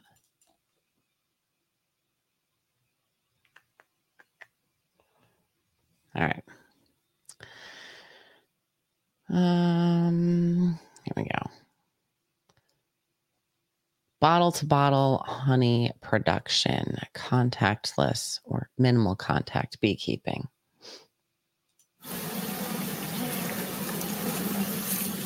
Friends, in this video, I will tell you about my experience of breeding bees in a plastic bottle. I believe that using this novel beekeeping technique, each of us will be able to provide our family with high quality honey, bee bread, pollen, royal jelly, drone milk, propolis, and other beekeeping products. This is a natural, almost non contact way of beekeeping in a transparent beehive. Therefore, you will be able to monitor the life of your bees and they won't sting you. Moreover, you'll be able to start living in the comfort of your own bee therapy house. In other words, you can provide your relatives with a lifestyle in conditions of continuous apitherapy, improving health and prolonging life for your loved ones and yourself. Unlike traditional beekeeping, my method is very inexpensive, doesn't require deep knowledge in beekeeping, and best of all, consumes minimal free time for this trade. And all this is for the sake of a purpose, which I will reveal at the end of the video. Experts assert that the most difficult thing in agriculture is animal husbandry, and the most difficult thing in animal husbandry is beekeeping. To get bees and try yourself in traditional beekeeping, you will need to invest a lot of money, time, and effort. And according to statistics, your apiary will most likely die within a year or two. You will need to build or buy beehives, beehive frames with wax foundation, a honey extractor, wax press, queen excluder, smoker, feeders, specialized clothing, and a long list of other needed supplies. It is impossible to be a beekeeper with an apiary consisting of only one bee colony, so your expenses will start from around $10,000, and only a few beekeepers will be lucky to recapture this investment. All bees in apiary can die at any time, even if a beekeeper is an experienced professional. They can be poisoned unintentionally or on purpose, they can get infected by multiple diseases, or they can be killed by abnormal weather conditions. The risks are abundant. After a couple of years, you will acquire a huge store of knowledge, and according to statistics, most likely give up this occupation. Under such conditions, a gamble with an apiary is possible only out of ignorance. However, beekeeping in a bottle is real beekeeping, not a honey hunting. In addition, your initial investment is minimal. The bottle is free, while the bee frames, wax foundation, honey extractor, and other equipment are not needed. However, after a year of such simplified beekeeping, you will receive your first honey, wax, as well as knowledge of the bee's life and the melliferous plants of your area. And then you can decide if you want to do this trade further without financial turmoil. It is going to be much easier and cheaper to develop a bottle apiary than a traditional one. Perhaps over time, bottle beekeeping will turn out to be even more progressive than traditional one. It is also conceivable that you may transition to conventional beekeeping after gaining a few years of bottle beekeeping experience. In all honesty, both beekeeping methods can be used simultaneously at the same apiary. One beekeeping technique in no way excludes the other. It is from my experience that it is pretty easy to keep bees in large plastic kegs. Such keg hive is similar to a natural tree hollow hive. However, a beekeeper can add honey supers to it, which dramatically simplifies the process of honey harvesting. Whether there will be comb frames in a keg hive or not is the choice of the beekeeper. Personally, I don't really like frames for several reasons. As a beekeeper, I've always been bothered by traces of mildew on my wooden frames and the hive's inner walls. Even without honey, wood contains some glucose, which is food for fungus and mold. If the wood gets wet, fungus and mold will immediately start growing on it. This is not a problem in the summer, but during wintering, a bee colony would evaporate tens of liters of water, which would then condense inside a natural tree hollow, in a hive's walls, or on wooden frames. The wood gets wet and inevitably gets darker from the fungus. Since the bees are crawling on the mold, its spores can get into the honey and bee bread. I would much rather avoid that. And I love the fact that after two years of keeping bees in unframed plastic bottles, haven't noticed even trace of mold or mildew in them. Of course, the same amount of condensate appears in plastic hives as in a tree hollow. However, not only does it not absorb anywhere, but it also flows down the walls out of the bottle's neck, forming an icicle. This gives hope that mold cannot get into the honey, although I'm probably being overcautious about the whole thing. Bees are comfortable in such a transparent hollow, but pathogens and parasites are not. For example, a varroa mite that has fallen off a bee would fall out through the neck cone, preventing a reinfestation on another bee. Bees do not live in tree hollows or wooden hives per se. Bees live in wax combs, and it is secondary where their beeswax structure is located. It may as well be in the open air. In reality, a tree hollow or a bottle protects the honey and brood combs from birds, insects, large animals, and bad weather, as well as helping to maintain the microclimate for the brood combs. These barely come into contact with plastic hives walls except at the tap hole. I use plastic that was approved for storing beverages for humans, which means it was approved by food protection agencies. If you have information on PET polymer being dangerous for humans, please let me know. The idea to adopt a plastic bottle as a beehive came to me four years ago in Tanzania, right after descent from Mount Kilimanjaro. I saw with my own eyes that people are still barbarously using log hives, essentially ignoring modern beekeeping. At that time, I became convinced that southern bees that don't experience wintering easily survive in such narrow miniature logs. So I thought the bees would be even more comfortable in large plastic bottles and even more so in plastic kegs. It would only be necessary to properly prep and insulate these bottle hives. For a bee colony to survive through winter in a natural tree hollow, its diameter must be at least 20 cm and the tree trunk must be at least 35 40 cm. Using a 9 liter plastic bottle, you can simulate a good sized log where bees can successfully endure winter even in our northern forests. However, I can't fully claim this bottle hive idea as my own. Modern archaeologists revealed that the bottle hive design concept is a few thousand years old. Through excavating ancient Sumerian tombs, they recorded clay vessels used as beehives, so the idea of keeping bees in an artificial vessel is at least 3,000 years old my innovation is a little different because plastic bottles, unlike log hives, are very light. They can be easily stacked and joined. In other words, you can easily expand bottle hives upwards or downwards. I'm sure the beekeepers have already guessed what I'm driving at, and the rest of the viewers might need a few explanations. Each bee colony is eventually doomed to degeneration and death in the natural environment, but it can live practically forever with some help from a beekeeper. You might know a working bee life cycle. The queen lays an egg in a comb cell, the larva emerges, the larva is fed, it turns into a nymph, the nymph pupates, the pupa turns into an adult bee and emerges from the cocoon. As soon as the young bee emerges from its cell, it cleans it, but part of the cocoon will always remain in the cell. The next bee hatched from the cell will have a little less space for its development, and it will be slightly smaller in size than the previous one. After each hatching cycle, the honeycomb cell will be slightly smaller and darker. When the bees inevitably fill the entire space of a tree hollow with honey, the queen will lay eggs in the same honey-free comb cells. So each new generation of bees will be smaller and smaller. The bees will degenerate and the bee colony will eventually die, leaving a tree hollow filled with honey. It happens because bees cannot renew their honeycombs, but the beekeeper can. My non-contact method of bottle beekeeping ensures a timely comb rotation, preventing colony degeneration. The idea is this. Because bees always deposit honey from top to bottom, when a bottle on the top level, which acts as a honey super, is fully filled with honey and the bees move to a deep super, I remove it and expand the deep super downwards by adding a new bottle, forcing bees to use aging comb cells for honey storage. Thus, the new wax comb from the new bottle will be used for hatching brood. In other words, they always use a new comb for brood, ensuring a timely comb rotation, preventing their nucleus degeneration. During the whole process, there is no need to open the beehive, move its frames, and disturb the bees. In essence, this is the method of an endless tree hollow, but with some innovative nuances. Of course, a record honey yield cannot be achieved this way, but the method has its advantages. And most of all, its simplicity and accessibility would work for literally anyone. Also, a completely transparent beehive allows you to observe and study bees' life continuously with your own eyes from all sides. Thanks to keeping bees in bottles over the past two years, without exaggeration, I have learned a lot about them. All in all, this is unusual and interesting, but there is more on that later.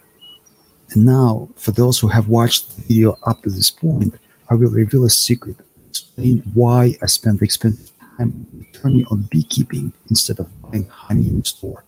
It's simple. I'm afraid to consume store-bought honey, and my fears are divided in two parts.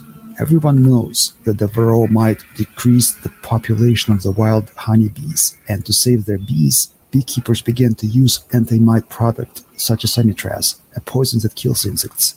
If the dosage is proper, it only kills a mite. At least that's the idea. Amitraz can be poisonous and even fatal to a human, so I do not use it, which makes beekeeping more complex of a process for me. Commercial beekeepers sell honey to wholesalers at $2 per kilogram in the best years. I don't believe that there is no amitraz in the honey jar bought in the store. This is half the problem. The second half is that I'd rather not eat honey harvested on land where pesticides, insecticides, growth accelerators, and other chemicals are used to preserve and increase the yield.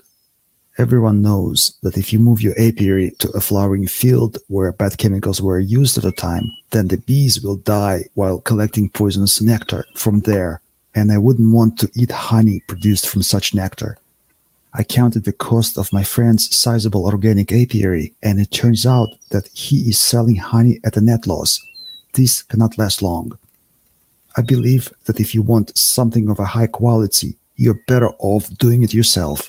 Therefore, I'm a beekeeper and I want to share this non commercial honey production technique with you. Dear fellow beekeepers, please don't scold me in the comments for revealing the commercial industry secret. I assure you, this negative publicity will not harm you in any way, but probably only bring you more educated customers who will want to buy organic honey from you directly. I don't have agricultural fields in my vicinity, so I'm pretty confident about the high quality of my honey. However, some people might still use chemicals in their gardens and orchards in my village. Even though I can't physically transport my custom made long and wide frame beehives, I can easily take my bottle and keg hives with bees to the woods, at least four kilometers from my village, and then I could be sure my honey is chemical free. I assure you, I'm not against centrifugally harvested honey in the least. It's good, but crushed honey has its benefits. It tastes different and has a lot more pollen grains, making it more valuable from a medical standpoint. I really like crushed honey, and therefore I even built a manual honey press to make it easier to separate honey from the wax. If you're not in a hurry, honey will drain from the honeycomb through a sieve. The pressed wax and all of the equipment with honey remnants can be given to bees for drying, and in a couple of hours they'll pick up all the honey to the last drop. So I don't have to wash my honey press, knife, plastic honey bottles, and other equipment. Moreover, this honey will not disappear. I will harvest it from the bees next year.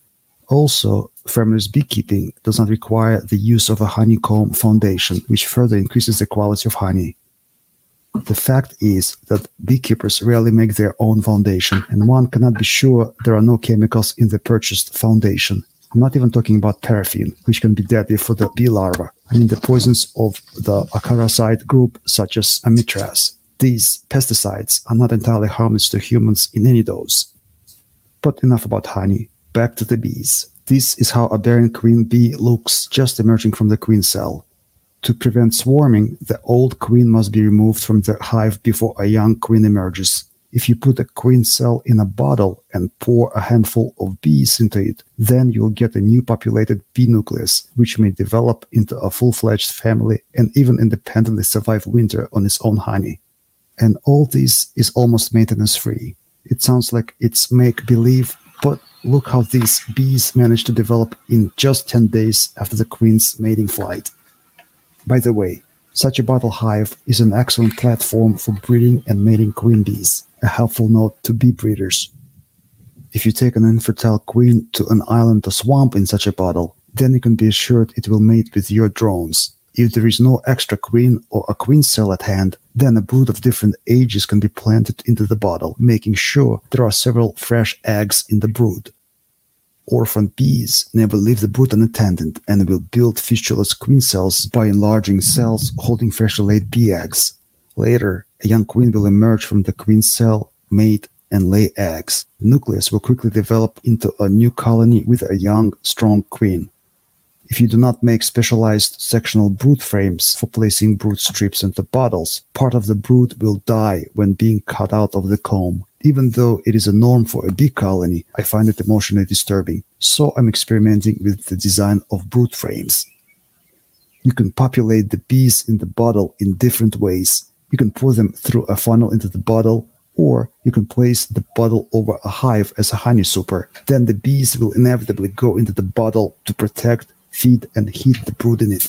Perhaps this is the most progressive way of populating a plastic bottle with bees. However, this specific topic is probably more interesting to beekeepers, not the broad audience, and I will say a few words about it later. You probably noticed that I placed a couple of 30 liter kegs with bees in the forest, while some were installed in my house's facade. I also placed plastic bottles in the garden as well as in the living rooms of my summer house. I can observe bottled honeybees daily to monitor their development and soothe the itch of the naturalist. You can see so much more of the bees' activities inside a bottle hive than in a one frame demonstration hive. You can literally observe the natural life of a bee colony from all angles. For example, you can observe a nymph, larva, a bee pupa at each stage of its development. Shown here are typical movements of a laying worker bee, and in the same place on the right side of the frame, you can see a sealed drone cell in the working bee brood you can observe the dynamics of how the bees are constantly changing the configuration of the honeycomb. This observation of the bee colony throughout the season has significantly advanced my understanding of the bee's biology and social organization. A few words about apitherapy should be added. Have you noticed that on average, beekeepers live longer than non beekeepers?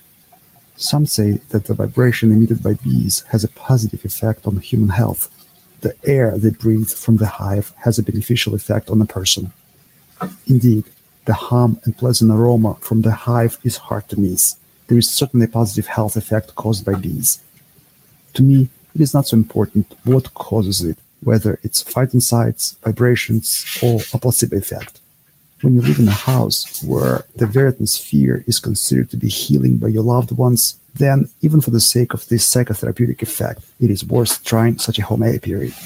What do you think? I didn't suspend the bottles the way the Tanzanians hang their log hives. I've tried it, and it is doable. However, it will complicate their insulation, darkening, replacement, their connections with other bottles. Plus, they will dangle in the wind, which would disturb the bees. A rigid attachment made from a few planks is more rational. Such setup can be made quickly and it is more convenient to use it. You may have noticed that the recent legislation changes made beekeeping extremely complicated from a legal standpoint. It often turns a beekeeper into a lawbreaker, but not when you just place a bottle of bees in the forest. Only you know where the bees are. Perhaps such legal invulnerability is another plus in unconventional bottle beekeeping. Where do you begin? If you're not a beekeeper, where can you get your first colony in a bottle? There are several options. Using such bottles, you can catch swarms in your area. Alternatively, you can buy a swarm from a beekeeper and transfer it in a bottle yourself, which will not be easy. Or you can simply order a frameless bee split in a bottle in advance and buy it in the spring. Now, if you're not a beekeeper, you may wonder how you could split one colony into two with a non contact method you can connect a new empty bottle to the existing populated bottle, and then when there is brood in both bottles, you could physically separate them without contact. In the bottle where there is no queen, the bees themselves will make a queen cell and develop a new queen. Here's an old colony and a split from it that I created using a non-contact method. All that is needed is to connect, disconnect, and relocate the plastic bottles followed by screwing a plastic cap onto the tap holes, the role of which is played by the neck of the bottle. As you can see, a completely non-contact beekeeping technique is available to anybody. The slogan beekeeping to the masses no longer seems so far-fetched. It It would be difficult to overestimate the benefits of bottle splits at an apiary as it is very convenient to keep spare queens in such bottles throughout the year. In such a bottle, queens can successfully overwinter. Any beekeeper would agree that it is nice to have a reserve of healthy mated queens around early springtime. Lastly, this is a free bee split without a honeycomb, which can be transferred to a new hive with frames in a matter of minutes. Another important result of my experiments suggests that if you don't fight the varroa mite at all, then some colonies in bottles will die during wintering, but those that survive the winter will continue to overwinter the following seasons successfully. Moreover, after division of the overwintered colony, both bee families are more likely to survive through the winter successfully. This means that natural selection favors varroa resistant bees. This is extremely important. With the widespread use of this method, bees that are not resistant to varrotosis will be forced out of the population. Then varrotosis will cease to be a threat to honeybees. This is a hypothesis worth testing. In cold weather and at night, the field bees do not fly and rather they just sit in the bottle. It is better to manipulate them at this time. Of course, the video quality is not going to be the best for this clip. By the way, in this segment, I removed the top bottle with 100% honeycombs because I installed a queen excluder in the bottle's neck. A queen bee, being much larger than regular bees, cannot fit through it. Therefore, the bottle contains only the honeycombs without brood. Wooden skewers further secure wax combs inside the bottle, adding stability for them in the heat and during transportation.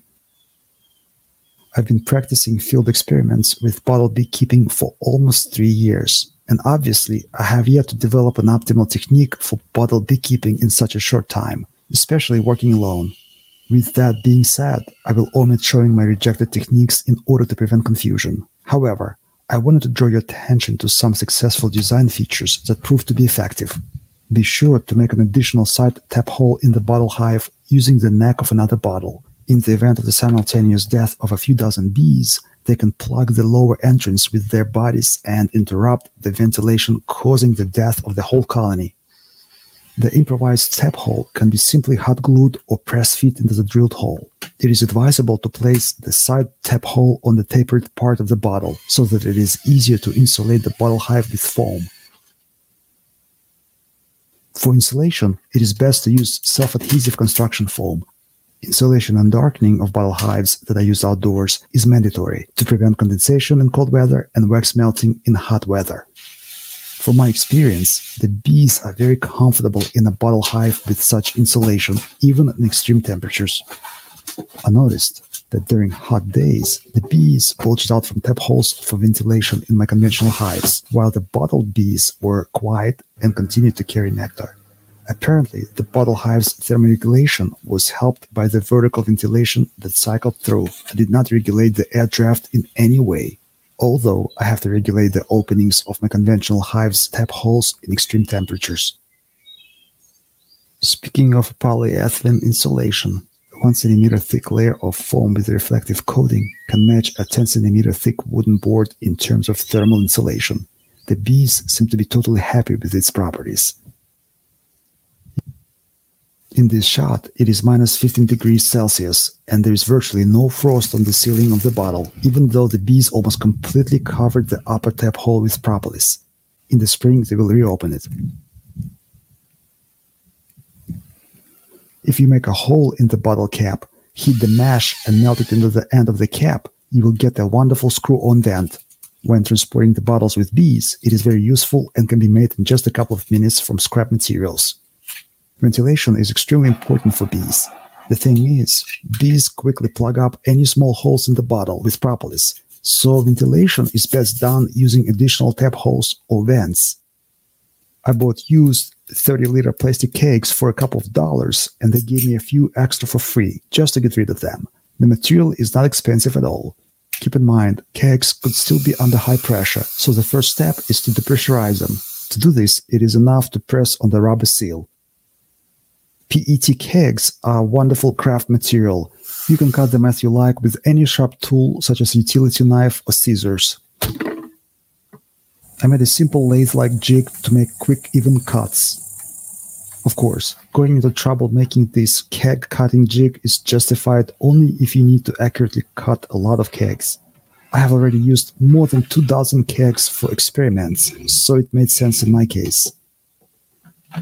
As you can see, it is not at all difficult to assemble kegs into one endless tube, and this structure can be applied in other DIY areas besides beekeeping. Did you guess what I'm hinting at? And this is how a keg hive with frames looks.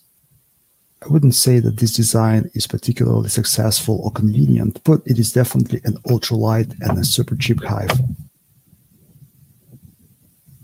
It is from my experience that for making a split nucleus, a queen's breeding container, and dividing bee colonies, it is better to use plastic bottles up to one liter. This means that you can get up to nine splits and then combine them with five liter bottles. Up to nine such splits can easily fit in one 10 frame hive, or nine queens from one orphan family. Of course, they won't be the strongest queens, but there will be nine of them at once. Even a litter of bees in a bottle placed in a greenhouse will pollinate tomatoes or cucumbers with a bang. And in the fall, they can be joined to another family and change the old queen at the same time if necessary. This is multitasking in beekeeping. As you can see, bottles of different designs are connected using a transition threads of different diameter to make this non-contact beekeeping method more convenient and reliable. You may have noticed that my keg hive mounting boards are designed to hold two kegs sequentially plus two cantilevered kegs. Four kegs with honey weigh more than 150 kilograms, 330 pounds. I'm afraid the ropes will not support such a weight. Therefore, for a beekeeper who visits his keg hives in the woods and harvests honey once every three years, it is better to use a long board attachment setup. As far as using self-tapping screws on a live tree, I don't know of a more gentle way of attaching an object to a living tree than temporarily fastening it with screws. The self-tapping screw pushes the wood fibers apart without severing them, and most importantly, sap flow is not disturbed. I can't think of anything worse than using a clamp or a rope for this purpose, which can result in slow death of a tree.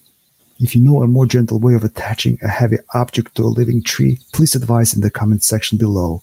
I will be grateful. So as you can see, over the past few years, I have done a series of experiments on keeping bees in bottle hives of different shapes and sizes. With the results from these experiments, I'm trying to find a way to promote the spread of non-commercial beekeeping on the planet Earth in an avalanche-like way. Such a beekeeping revolution can save pollinators from extinction and pollinated ecosystems from decline, thus preventing world hunger. Humankind can live without honey, but without bees, it will starve. To solve such an ambitious task and obtain reliable information on the topic, the research of one person over a short period of time is obviously not enough, and I'm not used to sharing hasty conclusions. Therefore, this year I'm publishing only a review video in order to attract beekeepers' interest and encourage further experiments. I will tentatively publish a detailed description of my bottle beekeeping technique next year, so the bottle hive beekeeping story is to be continued. Stay tuned for new videos. I really hope after watching this video, some people will change their understanding of bees, beekeeping, as well as the benefits of honey. Maybe some of you will become beekeepers, extending the lives for yourself and your loved ones. Humankind can live without honey, but would starve without bees. If the innovative topic of this video is replicated by other beekeepers as actively as my video about the bottle cutter or the clamper tool, then my hope to stop the honeybee extinction will have a real chance to come true. Fellow beekeepers, don't stand aside. Make similar experiments on the topic, film them, and share the results on YouTube. Together we have a high chance to succeed. I can see that because of the grandiose goal, the video turned out to be somewhat pretentious, but I hope you will not judge me harshly. One head is good, but two is better. Write your ideas and considerations. I read all of the comments. P.S. I understand that you're waiting for a video about the construction of my log cabin in the deep Karelian forest. This year, I built a bridge across the stream to my cabin past the watermill. It is an 11 meter long bend glued bridge made entirely of downed hardwood. This is probably the most difficult project to date at my camp, and the video editing is not simple, but I'm doing my best to complete the task to share it with you soon. You may have noticed I do not publish my videos often, and even if you subscribe to the channel, you will most likely not receive a new video notification, but you can try to set up a bell for all notifications. They say it helps. Okay. Anyway, um, that's really cool. I really like that that bottle beekeeping. That is very very interesting, and seems a lot easier than the whole spinner thing and um, all that crushed honey. Hell yeah, I'm all about that. That's amazing. So, anyway, um, oh well, it's uh, it's almost 420 somewhere. So, how about we do our tribute to our good friend Justin, who's no longer with us. And then we'll watch one last video before we get out of here. So, yeah, right? Easy does it. Isn't that badass? That is very cool. I'm definitely going to have to find out more information about that and uh and try some of that. That is that is very cool. So. Get it ready, y'all. Pack it up, roll it up, light it up, smoke it up. Here we go for Justin.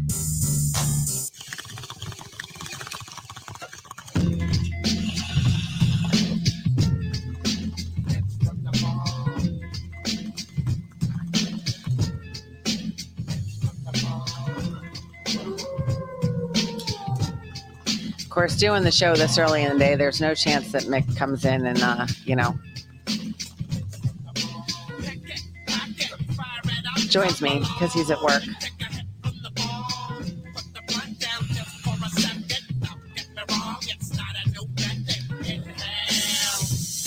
Yeah, Claire, we miss him every day. We're right there with you. Probably one of the most difficult things that we've ever gone through, losing Justin. That was really rough. Still is.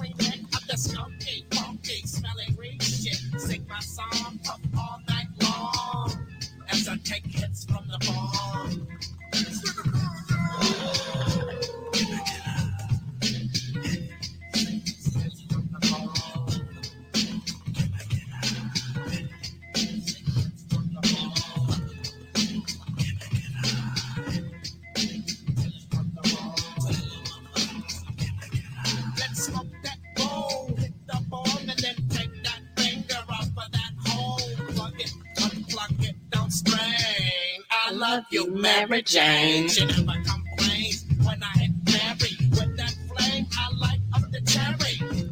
She's so good to me. When I pack a fresh bowl, I clean the screen. Don't get me stirred up the smoke through the bubbling water's making it pure, so I got to take my and hold it. Top Gun 71, how are you doing today? Ruru, pulling your lemon tree up today. Found it has neonicotinoids. Neonicotinoids. I've never heard of that. Sounds bad.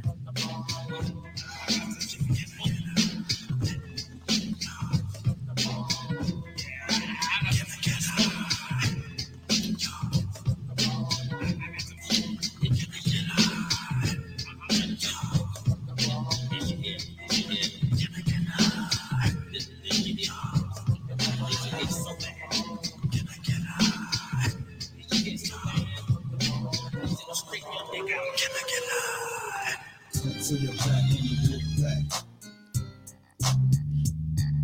So turn your back on the wolf pack. So turn your back on the wolf pack. So turn your back on the wolf pack. You might wind up in a body bag. All right. So, um, as we've been learning, beekeeping isn't just about getting honey. Obviously, it takes a year, or uh, even about just saving the planet or making your plants grow bigger. Well, that's a big part of it. But you know, bees are interesting creatures in and of themselves. They have their own, I guess, like any animal, um, almost their own personalities, right? We've been talking about how honeybees are are gentle and and nice, and wasps are assholes, and um, mud wasps too. Yeah, uh, mud wasps are more gentle than yellow jackets, but they uh, that's that's actually what bit me that time was a mud wasp. Anyway, um, but they they have definite mentalities. I guess you have to understand the nature of bees to be truly successful in beekeeping. So again, we have a lot to learn. Um, so this is about uh, how the bees react when they reject a queen. So, so you know. Hey everybody, this is David Barnyard Bees. Uh, today's video is about another queen situation, and the last video I did it showed a queen being accepted and how they acted when they accepted her. Well, here's the the opposite side of the spectrum. What happens? Can you see this right here? This little ball that they got going on right here. And you'll see the queen. They're balling this queen. this was actually the swarm. If you remember my my last video when I had the swarm in the air and I used the stick and the pole with a frame on it to get it down and then I come over and I watched a swarm come in. Well, when I come down here yesterday and I was checking, they was balling the queen and they had her balled up in the bottom of the hive. Well, I rescued her, saved her, and put her in one of these cages here, one of these little plastic cages. Well, I put her in the cage, put her back in the hive for a couple of days, and I plugged it up with wax where they couldn't get it out. Well, they, they got it out. But as you can see right here, there's absolutely no mistaking what this looks like. These bees are angry. They absolutely hate this queen. There's something about her they don't like. And a little while ago, I made I already made one video, but my camera shut off right in the middle of it, so I had to restart it. So she actually has flown away and then flew back a couple times. She don't want to leave, but they're going to kill her. So the only thing we can do is put her back in the cage. Put her right there so I can. Uh, they're actually see that's a tight. See how tight that is. They're not interested in stinging me. They're they're only wanting to kill her. That's only the only thing they got in mind. So what I'm going to have to do is separate her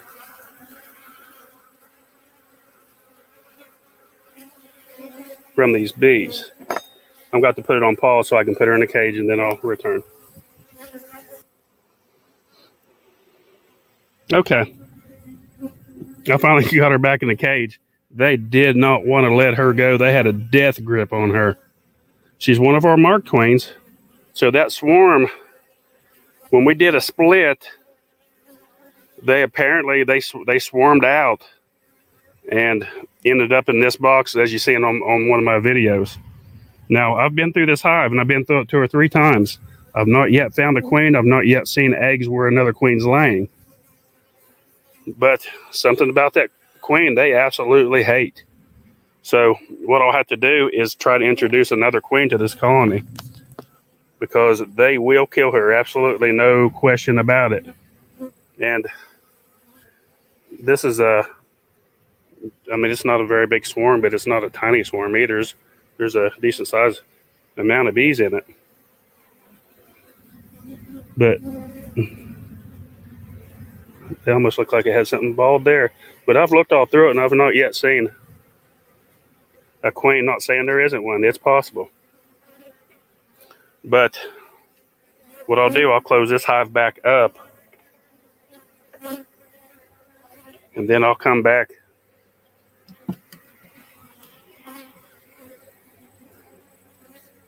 tomorrow and, and I'll put another queen in there And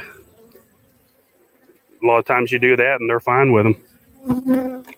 Sometimes they'll never accept another queen. That that is possible too. And uh, sometimes uh, hives are just doomed to die if they won't ever accept a queen. It's it doesn't. It's rare. They just didn't like her, and, and I mean, there's a ninety percent chance when I put a, a queen in here tomorrow that they'll accept her, more than likely. And then there's a real good chance when I take this queen and try to put it in another colony, there's a good chance they'll accept her. Um, it, it's hard to tell sometimes why they do that. She flies well. She's not wounded for sure. Um, so I, I'm not really sure. They just there's something about her. It you can't explain it some, sometimes why they don't like it. That's just bees and their how they act. But I thought that was very important. I want new bee, beekeepers to see that. And if you hadn't seen my other video on the release of a mated queen, it was like two videos back. Go back and watch it and watch how gentle and nice they was to that queen. They uh, they had no problem whatsoever with with that queen. So you just never know. So what I'll, I'll install another queen tomorrow, and I'll take this one and put her in another colony. And that's all for today. I just wanted to show that. I thought that was really interesting, and um, It is. Anyway. Um I guess she's just a bitch. They just didn't like her. Sometimes you meet someone you don't even know and you just don't like them. It happens. Helping Hound, you've got moles. Bad timing because you just got nice, healthy potato plants. I'm sorry, dude. I was trying to do my potatoes in raised beds or bags for that reason because there's all kinds of critters in the ground. Try and sweet potatoes in the ground, but we'll see. Um, yeah, moles. You need a, a Jack Russell or a, a, a little, some kind of a terrier. Anyway, uh, Tammy, where's my Saturday sidekick? Heather is fine. Um, her husband had to work this morning, so he took the car, and she wasn't about to get up at five o'clock this morning and um, bring his bring his ass to work and then come here on a Saturday, and I don't blame her. So that's fine. Uh, she should be back next week to join me. So yeah. Anyway, I hope you guys uh, learned some more about bees. Like I said, I met a guy who is going to uh, he will come in and set up a hive here, and um, we'll we'll get it rolling. So um, anybody that would like to contribute to Freedom Bees, we would surely appreciate it. Hit our gi- Give Send Go, givesendgo.com slash freedom bees. And, um, you know, every, every little bit helps. Five bucks, whatever. That'd be awesome. So, and uh, then I am definitely going to try my hand at catching my own bees in a bottle hive. That'll be interesting. I have to find them first, though. They're somewhere on the property. I saw them in the back. It's a lot of property. Um, but I saw like four or five of them. So they've they got to be there. So anyway. So thank you all for watching. And uh, we'll be back next week. Well, Mick and I will be back tomorrow for Truspiracy. We're going to discuss the Council of 300. That should be very interesting. Um, I I watched a an old speech by Dr. John Coleman that I want to share with y'all. So we're going to go over that and dissect it because a lot of it is pertinent to today. You know what we're going through today. It's it's not new and it's not. It's been planned for a very long time. Um, and yeah. Anyway, so we're going to do that tomorrow at 2 p.m. Eastern for Truspiracy. And then back on Monday, of course, for the news at 6 p.m. Eastern, 545 for Liana's Musical Lounge. Uh, and then next Saturday, I'll be back with Freedom Gardens as well as 11 a.m. So thank you all for watching. I uh, surely appreciate it. And I will see y'all tomorrow. Have a great day. I don't wanna act too high and mighty Cause tomorrow I may fall down on my face. Lord, I thank you for sunshine Thank you for rain Thank you for joy Thank you for pain. It's a beautiful day It's a beautiful day Lord, I thank you for sunshine Thank you for rain